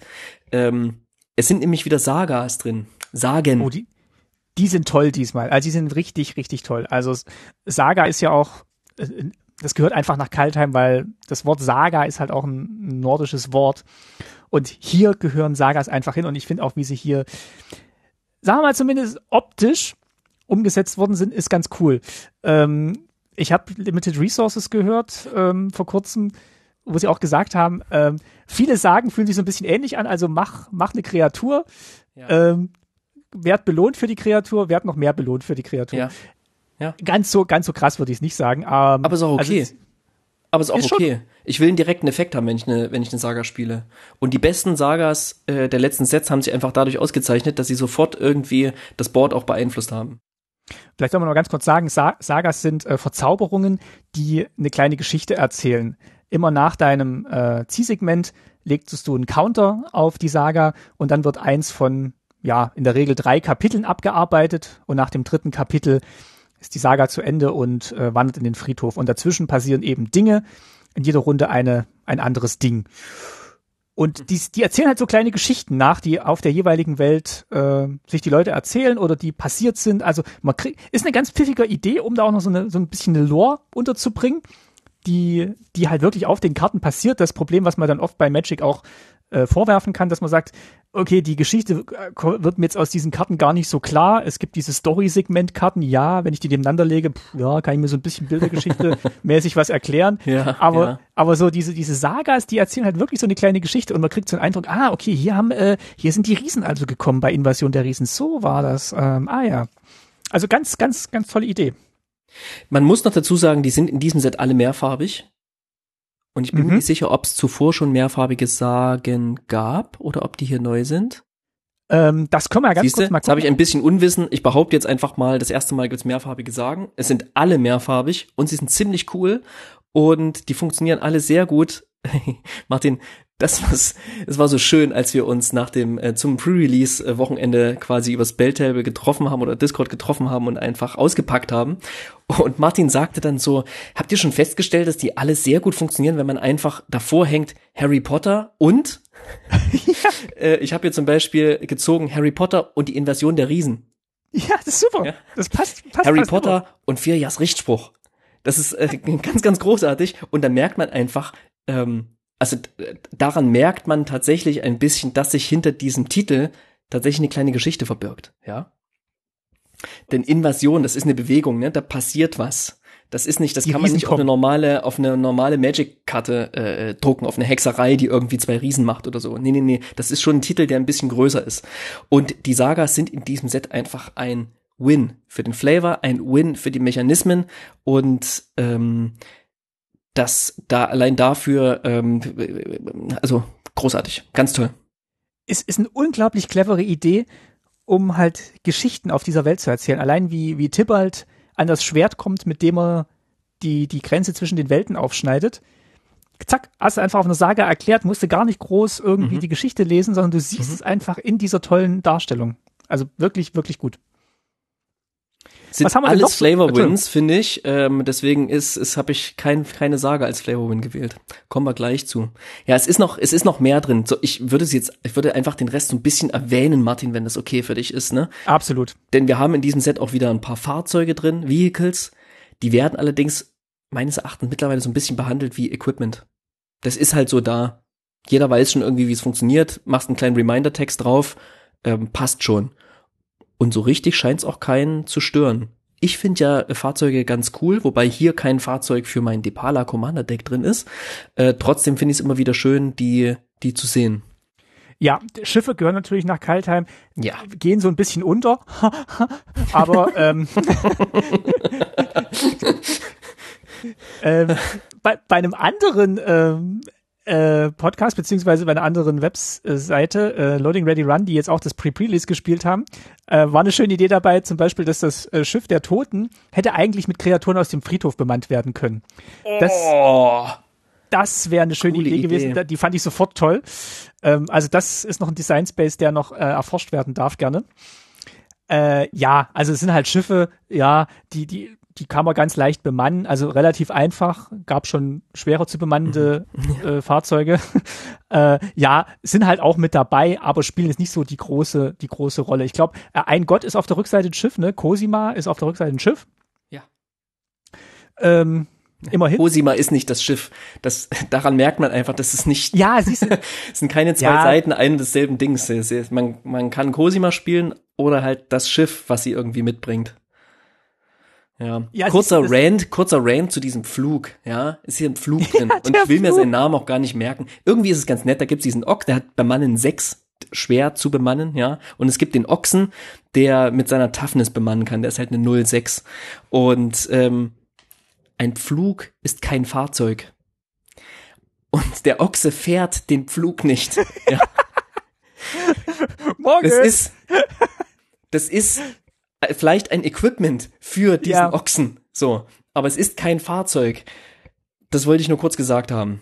Nee, Ähm, hast du recht. Und Schöne so Idee, aber, aber ähm, ich kann mich damit leider nicht anfreunden und ich werde es aus Protest nicht spielen. Eskias Wagen ist noch ganz witzig, dass der, der, das Gefährt, das die zwei Katzen mitbringt. Also es sind schon ein paar schöne Ideen für, für Fahrzeuge dabei, aber also wir spielen Die hier neue S-Klasse. Ja, die neue. Oh Gott. Ah, aber wir spielen hier keine Seeschlachten von Wikingern nach, also das ist, glaube ich, auch klar. Schade eigentlich.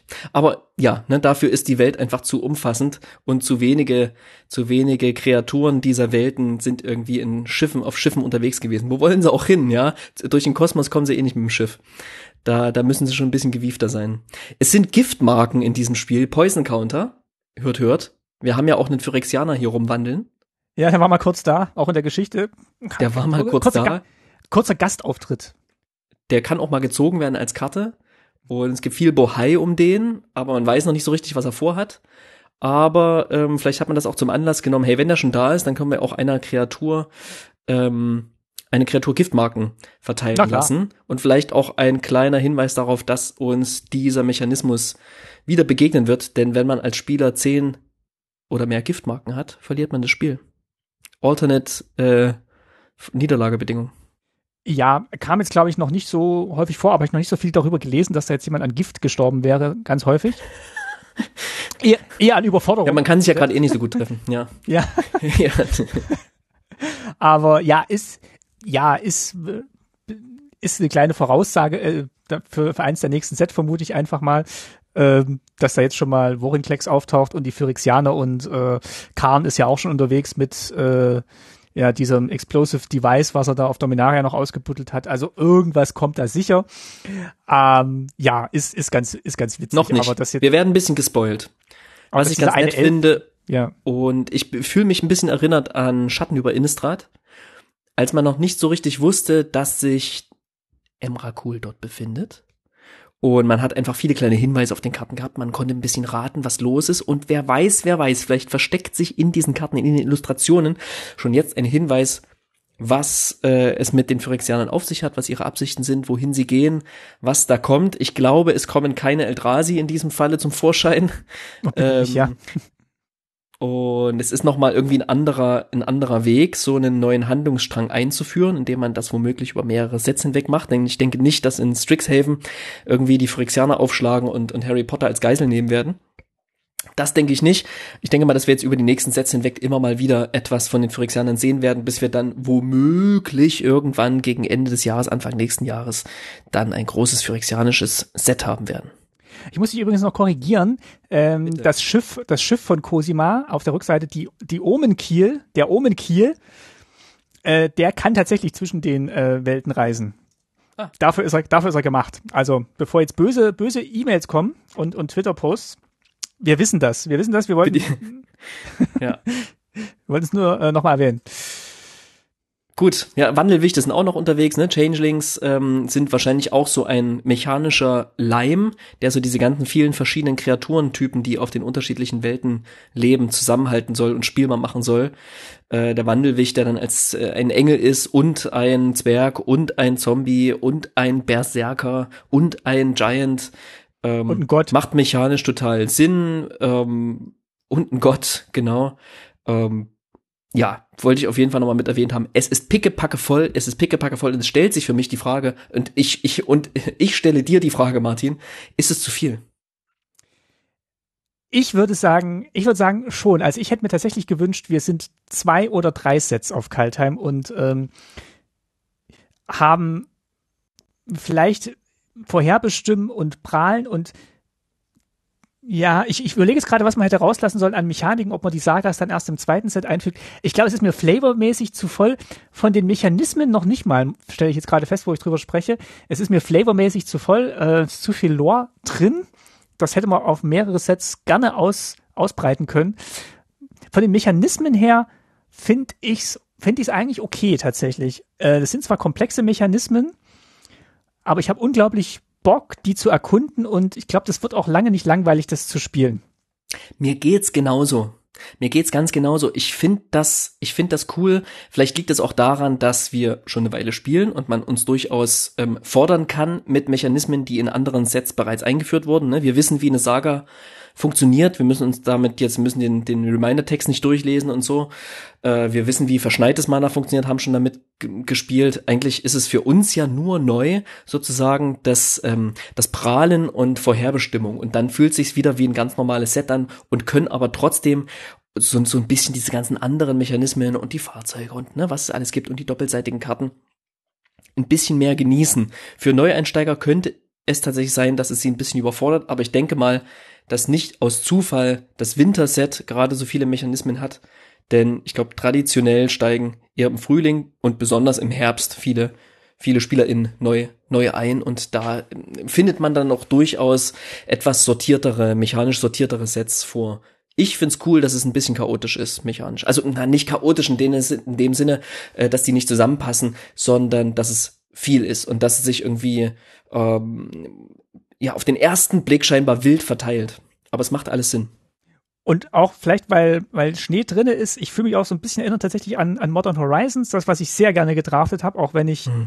auch wenn es auch pickepacke voll war, aber auch, dass man irgendwie so coole zwei Kartenkombos entdecken konnte nach, nach zweimal Draft, nach dreimal Draften, das war, das war cool. Und dass da einfach so viel, so viel Tiefe drin ist, das, das gefällt mir sehr gut. Also, ich finde es ein tolles Set und äh, hätte mir, wie gesagt, nur gewünscht, dass wir länger auf dieser Welt bleiben. Amen, stimme ich dir zu. Und ohne viele Umwege würde ich sagen, Martin, ja. kommen wir jetzt zum feierlichen Teil dieses, dieser Folge und verteilen einige Preise.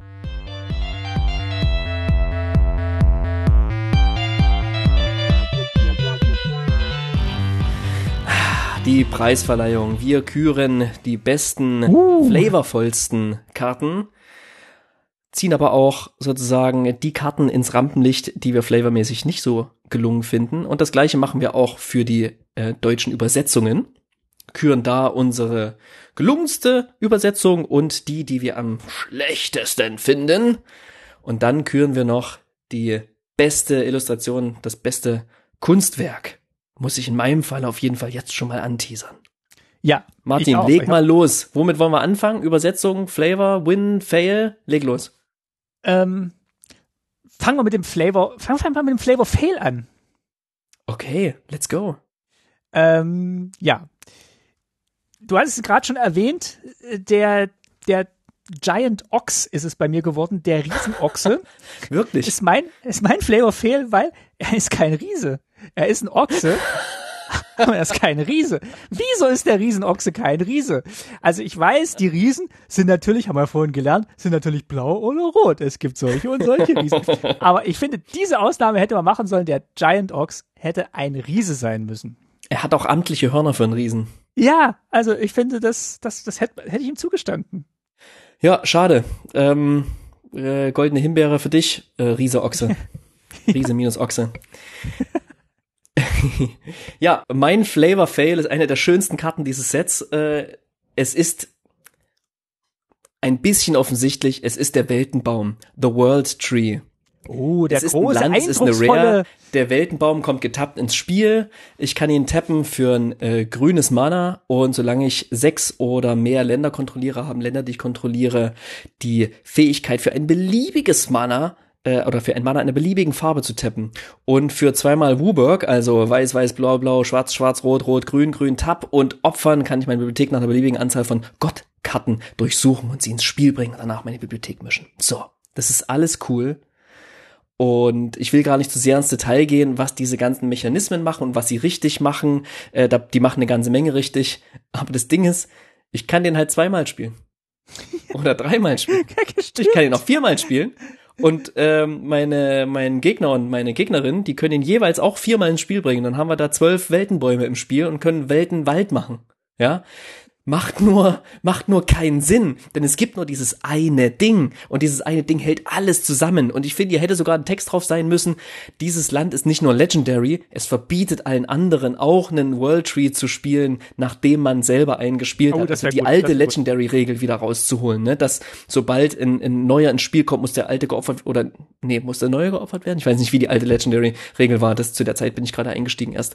Ähm, das habe ich nicht mehr so richtig im Kopf. Jedenfalls großer Flavor Fail, weil der Weltenbaum nicht legendär ist, sondern äh, weil ich äh, den Weltenwald spielen kann und das hat mit Kaltheim nichts zu tun. Müssen wir mal ganz ehrlich sein. Gut, aber auch ein bisschen spaßig natürlich, denn es ist eine geile Karte, aber ich will niemals davon zwei im Spiel sehen. Cool.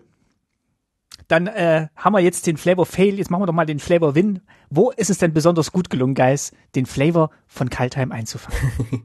Also ich hätte sehr, sehr gerne eine, eine, ähm, eine Saga genommen, aber mich haben diese doppelseitigen Karten angezogen. Und es ist Alrund, Gott des Kosmos bei mir geworden, der auf der Rückseite ähm, ist, jetzt muss ich selber, jetzt muss ich einmal selber nachschlagen. Äh, warte mal, ich guck mal kurz. Entschuldigung. Achso, ja. Gib mir mal kurz die Karte. Niem, niem, niem. Ähm, auf der Rückseite ist es Hacker, flüsternder Rabe, Rabe. Und ähm, Alrund ist drei, blau-blau, eine legendäre Kreatur, ein Gott, einer unserer Götter, ja, Gott der Weisheit, ist eine 1-1 und eine Mythic. Und er hält plus 1 plus 1 für jede Karte auf deiner Hand und jede vorherbestimmte Karte im Exil, die du besitzt. Und zu Beginn deines Endsegments bestimmst du einen Kartentyp, legst dann die obersten zwei Karten deiner Bibliothek auf, nimmst alle Karten des bestimmten Typs auf deine Hand und legst den Rest in beliebiger Reihenfolge unter deine Bibliothek. Ja, also der wächst, der wird groß, der kann mächtig sein. Ähm, und auf der Rückseite ist eben Hacker, der flüsternde Rabe. Der kostet nur eins und ein blaues, ist eine legendä auch eine legendäre Kreatur ein Vogel, 2-3, der fliegt und hat folgende, folgende Eigenschaft. Immer wenn Hacker, der flüsternde Rabe, einem Spieler Kampfschaden zufügt, bringe ihn auf die Hand seines Besitzers zurück. Was in dem Moment hoffentlich ich bin. Und wende dann Hellsicht 2 an. Also ich greife in, in Turn 2 spiele ich den, in Turn 3 greife ich mit dem an, fügt dir Martin zwei Schaden zu, beziehungsweise du hast den gestern gegen mich gespielt. Du fügst mir zwei Schaden zu, hast du nicht geschafft, hab den vorher rausgenommen, ähm, glücklicherweise, denn dann hättest du äh, dir die obersten beiden Karten der Bibliothek anschauen können, beliebige Reihenfolge drauf oder drunter legen können.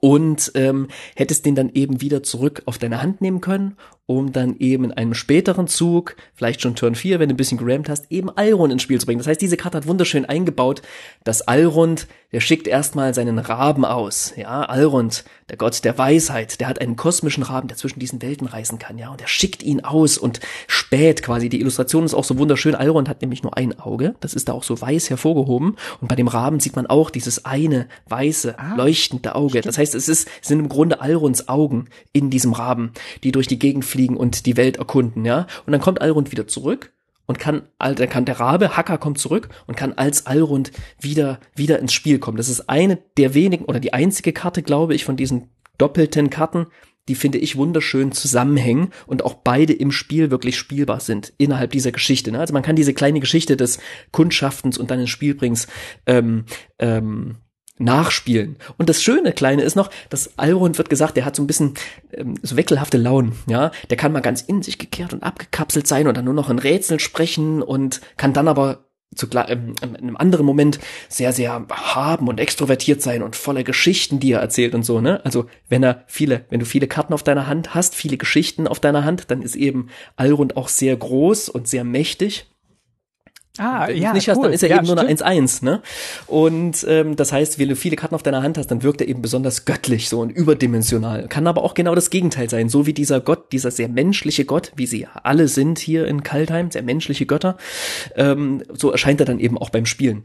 Und ähm, ja, der hat ähm, der Sage nach quasi schon sehr viel erfahren auf seinen Reisen und sehr viel Wissen und hat sehr viel mit, mit anderen kosmischen Wesen auch kommuniziert, aber ist eben nicht allwissend. Ja, ist keine übermenschliche Gestalt. Und das bildet sich sehr, sehr schön dadurch ab, dass er dann eben ähm, ein sehr großer Gott sein kann oder ein sehr kleiner Gott, ja, in Form seiner Power. Das ist schön. Genau, deswegen mein Flavor Win.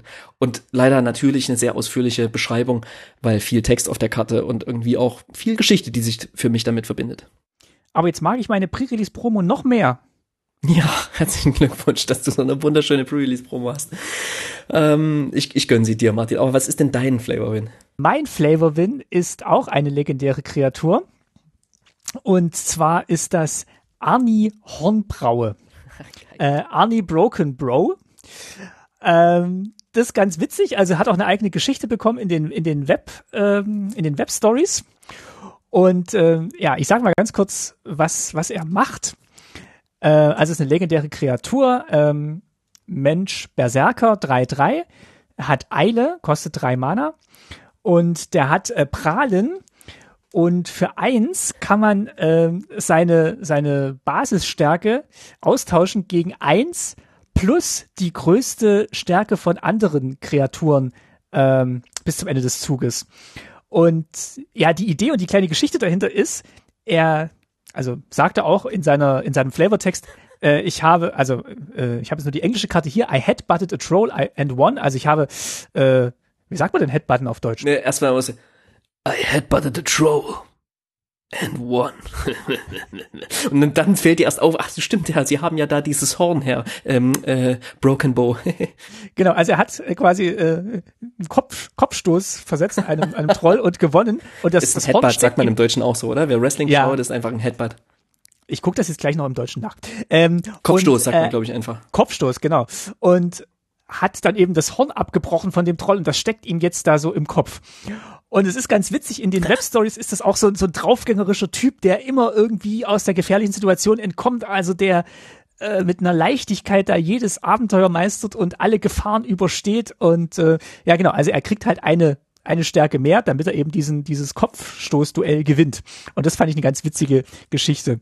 Und ich würde mir von dieser von dieser Webcomic, von dieser Webcomic, von dieser Web-Geschichte eigentlich auch noch mehrere Folgen wünschen.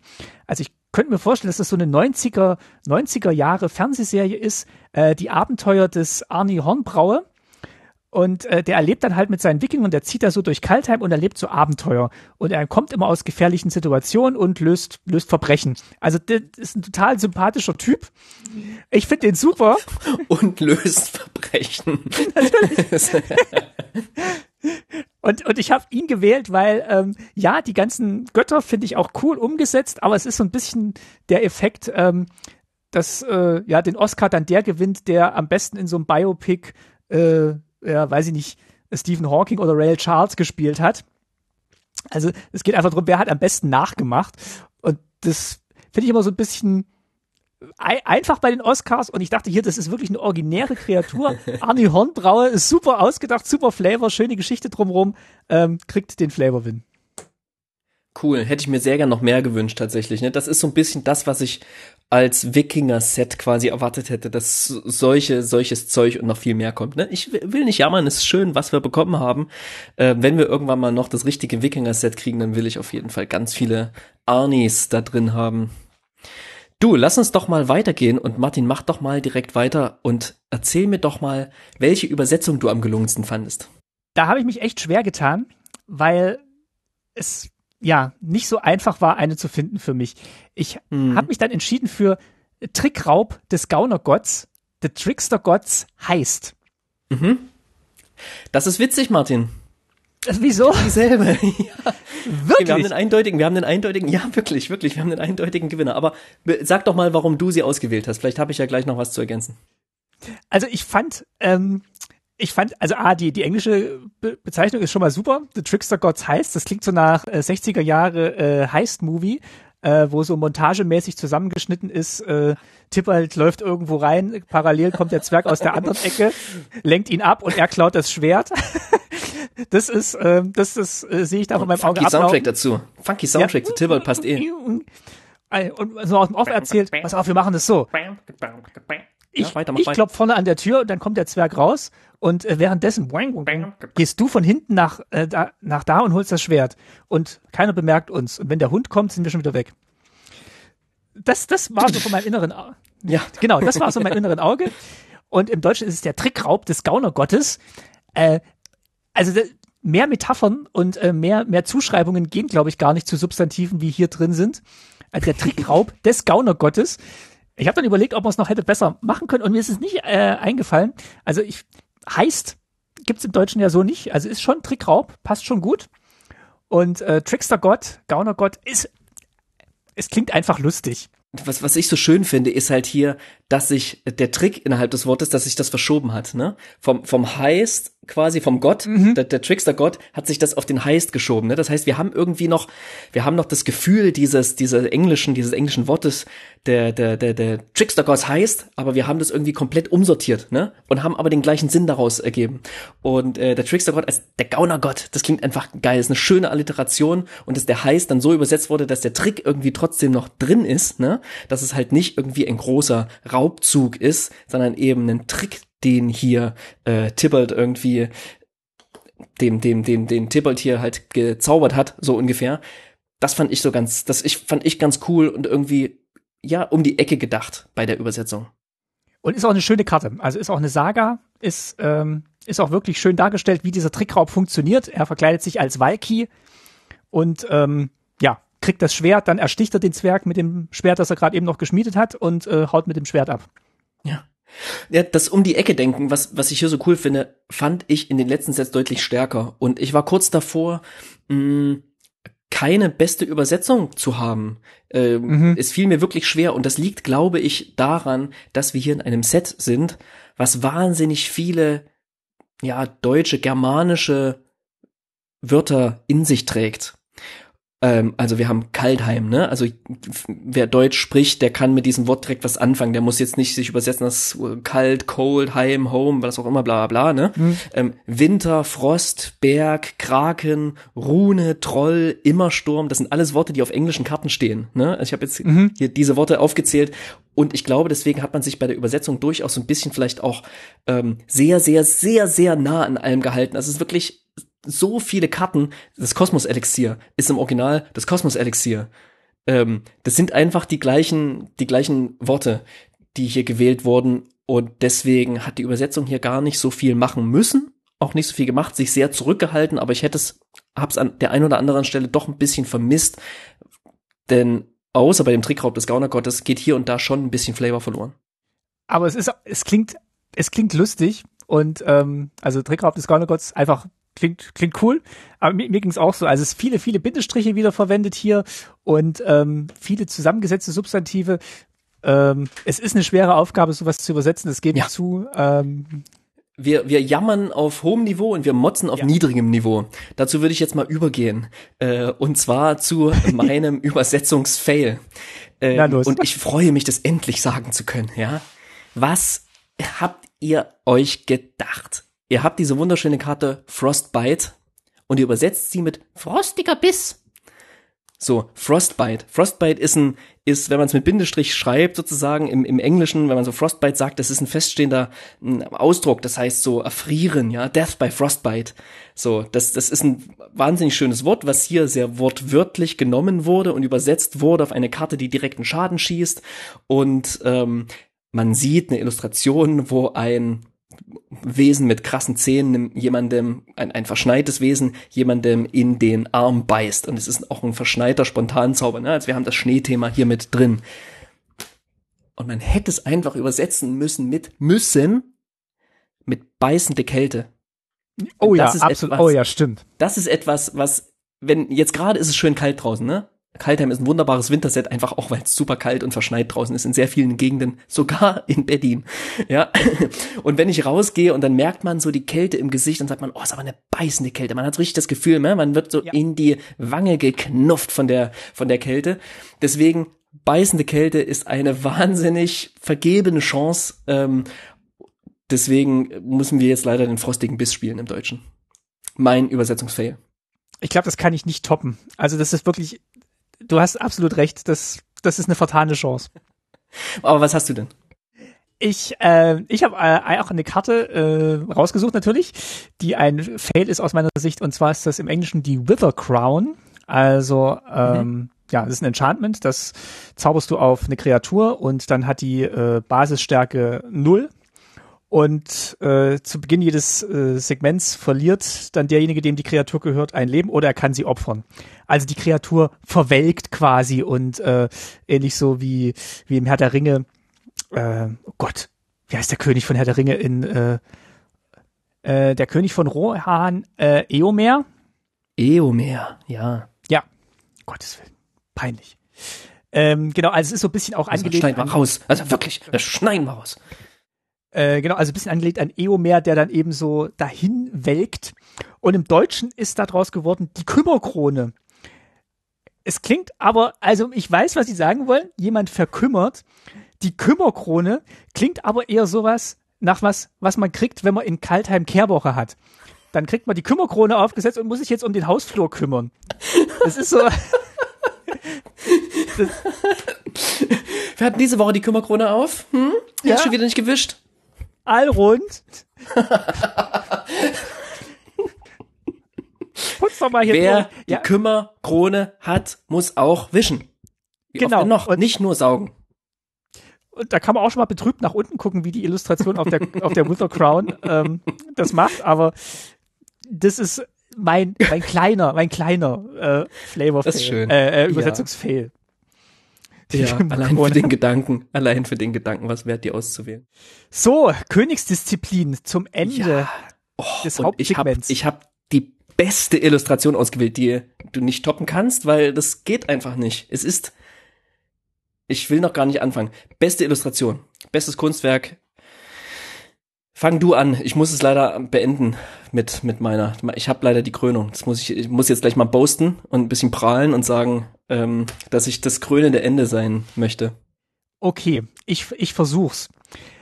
Ähm, meine beste Illustration ist eine Saga. Und äh, es war eigentlich von vornherein für mich klar, dass es eine Saga sein muss, weil das unglaublich tolle Illustrationen diesmal geworden sind. Das erzählt, wie gesagt, Geschichten aus der Welt von Kaltheim und in, in dem Stil, wie sich die Menschen auf Kaltheim eben ihre Geschichten überliefern, sind die Sagas gestaltet. Also sie, sie ritzen sie in Schilde, sie gravieren sie auf Trinkbecher, sie äh, verzieren Schilde damit. Also wirklich ganz toll. Und ähm, ein Künstler hat auch zum Beispiel auch eine Schnitzerei wirklich von Hand geschnitzt. Und äh, das ist die Illustration geworden. Also da ist Victor die Kunst, Minges. genau. Die Kunst passiert hier in den Sagas. Und ich habe mich entschieden für ähm, The Bloody, The Blood Sky Massacre, im Deutschen das Bluthimmel-Massaker. Ähm, ja, ist eine Saga und wurde illustriert von Livia Stone. Es zeigt eine, eine Tätowierung auf einem Oberarm von einem kampferprobten Wikinger. Der hat auch so Narben und dann gehen auch so Narben über diese über dieses Tattoo hinweg und es, man kann reinzoomen, man kann reinzoomen, man kann reinzoomen, man sieht immer noch mehr Details und äh, das ist unglaublich liebevoll gestaltet und auch mit einem unglaublichen Kenntnis, finde ich, von Tätowierungen und Was man in der Ähm, Tätowierszene als Sleeve bezeichnet. ja, wirklich was den ganzen Arm bedeckt bis zur Schulter hoch und kann bestimmt auch als Vorlage dienen äh, für, für Fans von Kaltheim, die sich da jetzt äh, eine Tätowierung stechen lassen, die hoffentlich auch diese Oberarme dazu haben. Äh, Da braucht man Livia Platz auf Stone, jeden Fall. ja, Auf meinem bräuchte ich Livia- beide Arme dafür.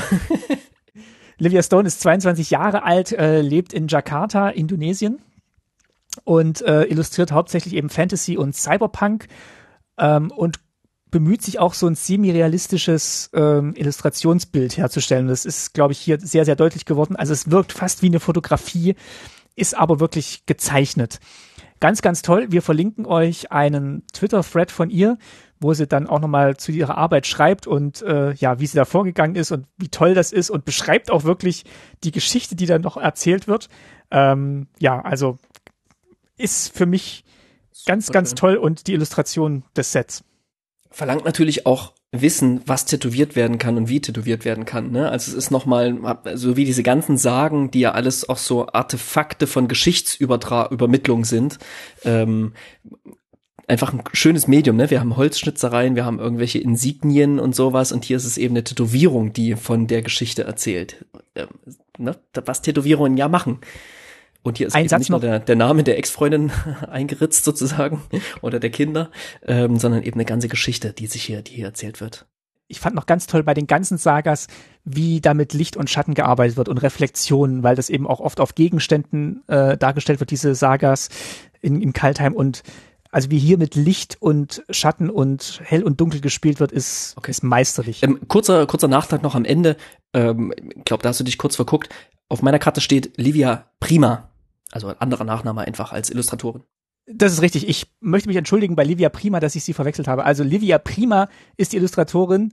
Wir verlinken auch den Twitter-Thread von Livia Prima und die Website von Livia Prima. Aber vielleicht ist es ihr Künstlername und sie hat einen ganz anderen.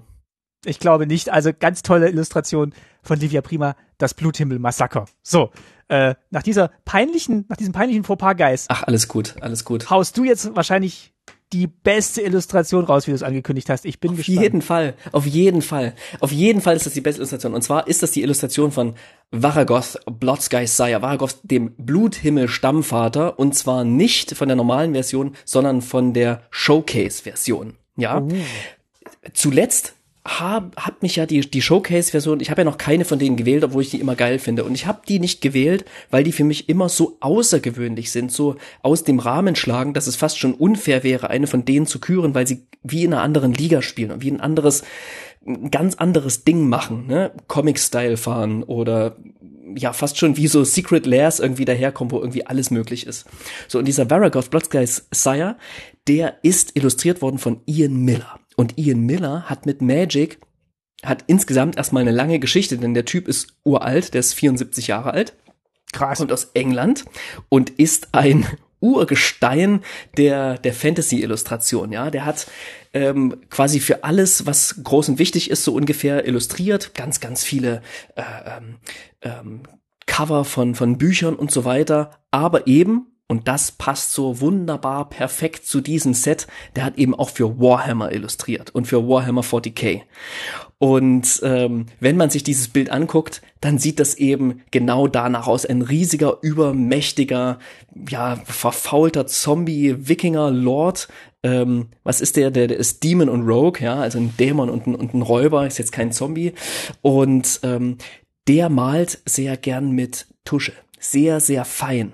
Das heißt, man kann diese, diese Illustration nehmen und äh, super weit reinzoomen und entdeckt immer mehr kleine Details. Es ist unglaublich reduziert illustriert worden. Das heißt, man sieht diesen, diesen Typen, der fast wie so ein Baum erwächst aus, ja, aus Zombies und absurden, ja, grotesken Gestalten und in seinem Körper befinden sich ganz viele andere Gestalten. Überall sind Münder und Augenhöhlen und alles Mögliche. Und er sieht einfach wirklich übermächtig aus. Äh, und dieses Bild ist relativ leicht zu verstehen auf einem kleinen Kartenframe. Da sieht man halt diesen Typen, der sieht, der sieht so, ja, schwarz-weiß gezeichnet aus. Und wenn man dann reingeht, entdeckt man eben immer mehr von diesen kleinen Details und diesen ganzen Kreaturen. Und der Hintergrund, der ist komplett rot eingefärbt. Aber der ist nicht eintönig rot, sondern selbst in diesem Himmel verbergen sich eine ganze Menge verzerrte Gestalten, Münder, scharfkantige Zähne und ähm, das Ding schreit eben Horror. So, Ian Miller, ich habe gesagt, er hat eine Geschichte mit Magic. Denn der hat schon mal eine ganze Menge für Magic, was heißt eine ganze Menge, einige Karten für Magic illustriert. Aber das letzte Mal 1997, also vor fast 25 Jahren. Und jetzt ist er wieder zurückgekehrt. Das heißt, der Typ wird auch immer noch erkannt für seine Magic-Illustration, auch wenn das vielleicht nur ein kleiner Teil seiner, seiner Geschichte war, seines, seines Arbeitslebens quasi. Aber es ist eben so ikonisch, seine Zeichnungen, und sie fallen wirklich auf durch ihren hohen Detailgrad und ihre, ja, diese, ja, fast schon Horrordarstellung von, von vielen, von, von den, von den Dingen, die er eben illustriert. Und er hat oftmals auch so sehr klare geometrische Figuren darin, hier jetzt weniger und dann sehr wildwüchsige Details da, die sich da eben einbetten. Und ähm, Ian Miller ist back er ist wieder zurück, hat wieder eine Sache für Magic illustriert. Das ist sowas nochmal wie so, ne? Also ich meine, wenn ich, wenn ich vor Jahren mal sehr erfolgreich was illustrierte, dann werde ich Jahre, 24 Jahre später angesprochen, nochmal was zu illustrieren. Das ist schon, das ist schon ein kleines Highlight für Magic, dass diese Showcase-Frames eben auch genutzt werden, um für sowas Platz zu bieten. Also nicht nur jungen IllustratorInnen sozusagen, die hier einen anderen Stil mit reinbringen können, sondern eben auch eine ganz andere Form von Nostalgie möglich ist. Ja, aus dieses Kunstwerk quasi. Ja, genau, genau. Und, und eine Möglichkeit zu bieten, einem ähm, diesen, diesem alten Stil, den man ja oftmals vermisst, dem man so ein bisschen hinterher trauert. Manchmal hört man das ja, ne? Oh, die Mag neuen Magic-Karten, die sehen alle so realistisch aus und nicht mehr so wie früher und so, ne? Und dass in diesen Showcase-Frames eben dafür Platz geboten wird, dass dann vielleicht mal auch ein Phil Folio wieder zurückkommen kann. Wer weiß, ja, wer weiß, wer weiß. Ne, das ist jetzt ein schlimmer Vergleich. Ähm, Ian Millers Varagoth ist mein Illustrationswin und weil das viele auch so gesehen haben, wurde das Original seiner Arbeit für 27.000 Dollar versteigert. Natürlich, klar. Why not? Boom. Aber es gibt einen wunderschönen ja. Artikel bei Hipster, Hipsters of the Coast, wo das Bild auch noch mal etwas höher auflösend abgebildet ist. Das verlinken wir euch, schaut's euch an und ähm, kurzer Link zum Commander Kompass. Der liebe Freddy vom Commander Kompass, der wohl auch Warhammer spielt, der meinte wohl, dass er das so ein bisschen vermisst hat in diesem Set in Kaltheim. Ja, genau dieser Aspekt der übermächtigen Wikinger, Berserker, die irgendwie durch die Marodieren durch die Lande ziehen. Ähm, hier, lieber Freddy, da hast du's. Alles in einer Karte auf die krasseste und bemerkenswerteste Art und Weise. Uff. Zeit das war wirklich, das war. Ich habe gehört, du hast einen Nachtisch vorbereitet, Martin. Ich habe ich hab was Süßes vorbereitet für den Nachtisch. Hm? Und äh, ja, passt natürlich auch äh, gut nach, äh, nach Kaltheim. Ich habe einen Metigel vorbereitet. Mach mal Musik.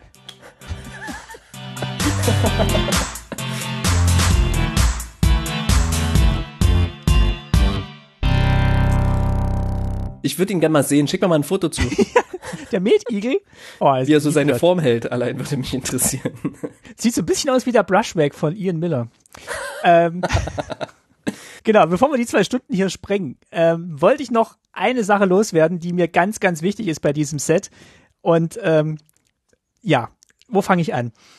Als ähm, die Secret Layers zu äh, einer Fernsehserie rausgekommen sind, ähm, wir, wir ziehen das jetzt einfach durch, dass wir das nicht nennen. Ne? Als diese Secret Layers zu einer Fernsehserie rausgekommen sind, haben sich ja alle beschwert, dass das ähm, mechanisch unique Karten sind und man hätte doch auch einfach den Flavor dieser Fernsehserie auf bestehende Karten pappen können.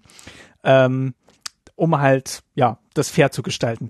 Dem würde ich mich auf jeden Fall anschließen. Und als ich gehört habe, es gibt ein Wikinger-Set, habe ich natürlich sofort gedacht, Mensch, was ist eigentlich mit Wiki und die starken Männer? Das kennt Mark Rosewater nicht, aber das muss doch einfach möglich sein, diese Karten Hey, hey, Vicky. richtig, Sind Das heißt- Winde dran. wenn das eine, wenn das eine amerikanische Na, Serie na, gewesen wäre, na, na, na, na. Entschuldigung. Hätte es es bestimmt eine Anspielung gegeben auf Vicky und die starken Männer. Gab es jetzt natürlich nicht und deswegen muss, muss ich das jetzt übernehmen. Ähm, ich habe mir angeguckt, was für legendäre Kreaturen sind im Set und wer davon ist wer im Wiki-Universum. Das heißt, wenn ihr euch die Karten altern wollt, holt die Stifte raus und den Zettel äh, jetzt Ja, warte, mitschreiben. Ja, hab ich. Folgende Kreaturen gilt es zu altern und zu ersetzen. Leg los. Ich habe auch, bin gleich bereit. den- ich hab auch gleich den Namen dazu geschrieben, damit es einfacher wird. Also, Nico Aris, übrigens ganz toll, ähm, Non-Binary Planeswalker, super, super, ähm, ist natürlich Wiki Pfiffikus. Also, äh, bei Wiki ist ja auch nicht, nicht so ganz klar, oder viele fragen dann immer, ja, ist Wiki jetzt ein Junge oder ein Mädchen? Ist egal, ist einfach clever, ist einfach ein Pfiffikus. Ähm, und deswegen Nico Aris, Wiki Pfiffikus. So, äh, äh, Arni Hornbraue, mein, äh, mein Gewinner vorhin, ist natürlich der Vater von Vicky, Halvar Jarl von Flake. Bitte einfach ersetzen. Der ist auch so ein bisschen ungestüm und äh, macht gern mit roher Gewalt, aber hat dann immer auch ein bisschen Glück. Arni Hornbraue, Halvar Jarl von Flake. ähm, Ulme, Barde der Helden, also der, der, der Troubadour der Truppe, wird ersetzt, äh, oder, oder ersetzt Birgi, Göttin der Geschichten. Schön. Kann man fast eins zu eins machen. Ähm, der, der älteste Wikinger bei, bei Wiki, Urobe, wird zu Urobe der Weise äh, und ersetzt Narfi, der verräterische König. Kann man auch direkt eins zu eins, der kommt immer wieder aus dem Friedhof zurück. Super. kein, kein Problem. So, dann haben wir äh, den Mann im Ausguck, Gorm. Gorm ist Gorm, gut gelaunter Späher. Äh, ersetzt Cosima, Göttin der Reisen. Auch kein Problem. Direkt auf der Rückseite noch das Schiff mit dabei. Perfekt. Dann haben wir den großen, äh, korpulenten Wikinger Faxe. Faxe, Freund aller Tiere, ersetzt Kolvori, Göttin der Verbundenheit. Passt auch einfach flavormäßig super. Äh, lest euch die Karte durch. Es gibt keine andere. Äh, dann haben wir die beiden Streithähne, Snorre und Tjure. Äh, die werden zu Snorre, tollpatschiger Hitzkopf, und Tjure, zorniger Zweifler, und ersetzen Thoralf, Gott des Zorns, und Halvar, Gott der Schlachten. Könnt ihr euch raussuchen, wer wen ersetzt. Ich habe jetzt Snorre als Thoralf und Tjure als Halvar. Ist, äh, ist völlig wurscht. Passt beides. Ähm, dann gibt's noch die, ähm, die Frauen, kommen leider so ein bisschen, ähm, kommen bisschen, gehen so ein bisschen unter in dem Wiki-Universum. Das habe ich geändert. Äh, die Cousine von äh, Wiki, Ilvi, wird zu Ilvi der Unaufhaltsamen und ersetzt Kaya die Unaufhaltsame. Passt auch super. Und äh, Ilva, die, äh, die Mutter von Vicky, äh, wird zu Ilva Beschützerin von Flake und ersetzt Maya Beschützerin von Bretagard. Ist einfach auch eins zu eins super, super äh, ersetzbar. Und als letztes haben wir noch äh, den, den Gegner der, der Wikinger, äh, den schrecklichen Sven. Der heißt dann auch einfach auf meiner Karte der schreckliche Sven. Und der ersetzt Kardur, den Domskar-Krieger. passt auch super, weil der dazu alle anderen verleitet anzugreifen. Wenn die Wikinger Sven sehen, dann äh, müssen sie ihn auch angreifen. So, das, äh, das gilt es jetzt umzusetzen. Äh, schickt uns bitte Links, wenn das passiert ist. Damit können wir uns tolle Wiki-Decks bauen. So sieht's aus. Grandios. Das ist der perfekte Abschluss. Und warum haben wir die ganze Folge aufgenommen? Wir hätten einfach das die ganze Folge lang machen können. das ist so toll. Mensch. Ich, ich freue mich schon, wenn das, wenn, das, wenn das tatsächlich umgesetzt wird. Ganz fantastisch. Ja. ja, vielen Dank für diese kleine Auflistung, Martin. Es hat mich gefreut, mit dir diesen Podcast aufzunehmen. Kaltheim, ein sehr interessantes und spannendes Set. Ähm, und ich ähm, bin nicht so dem Hype-Train erlegen wie sonst. Das finde ich erstmal gut.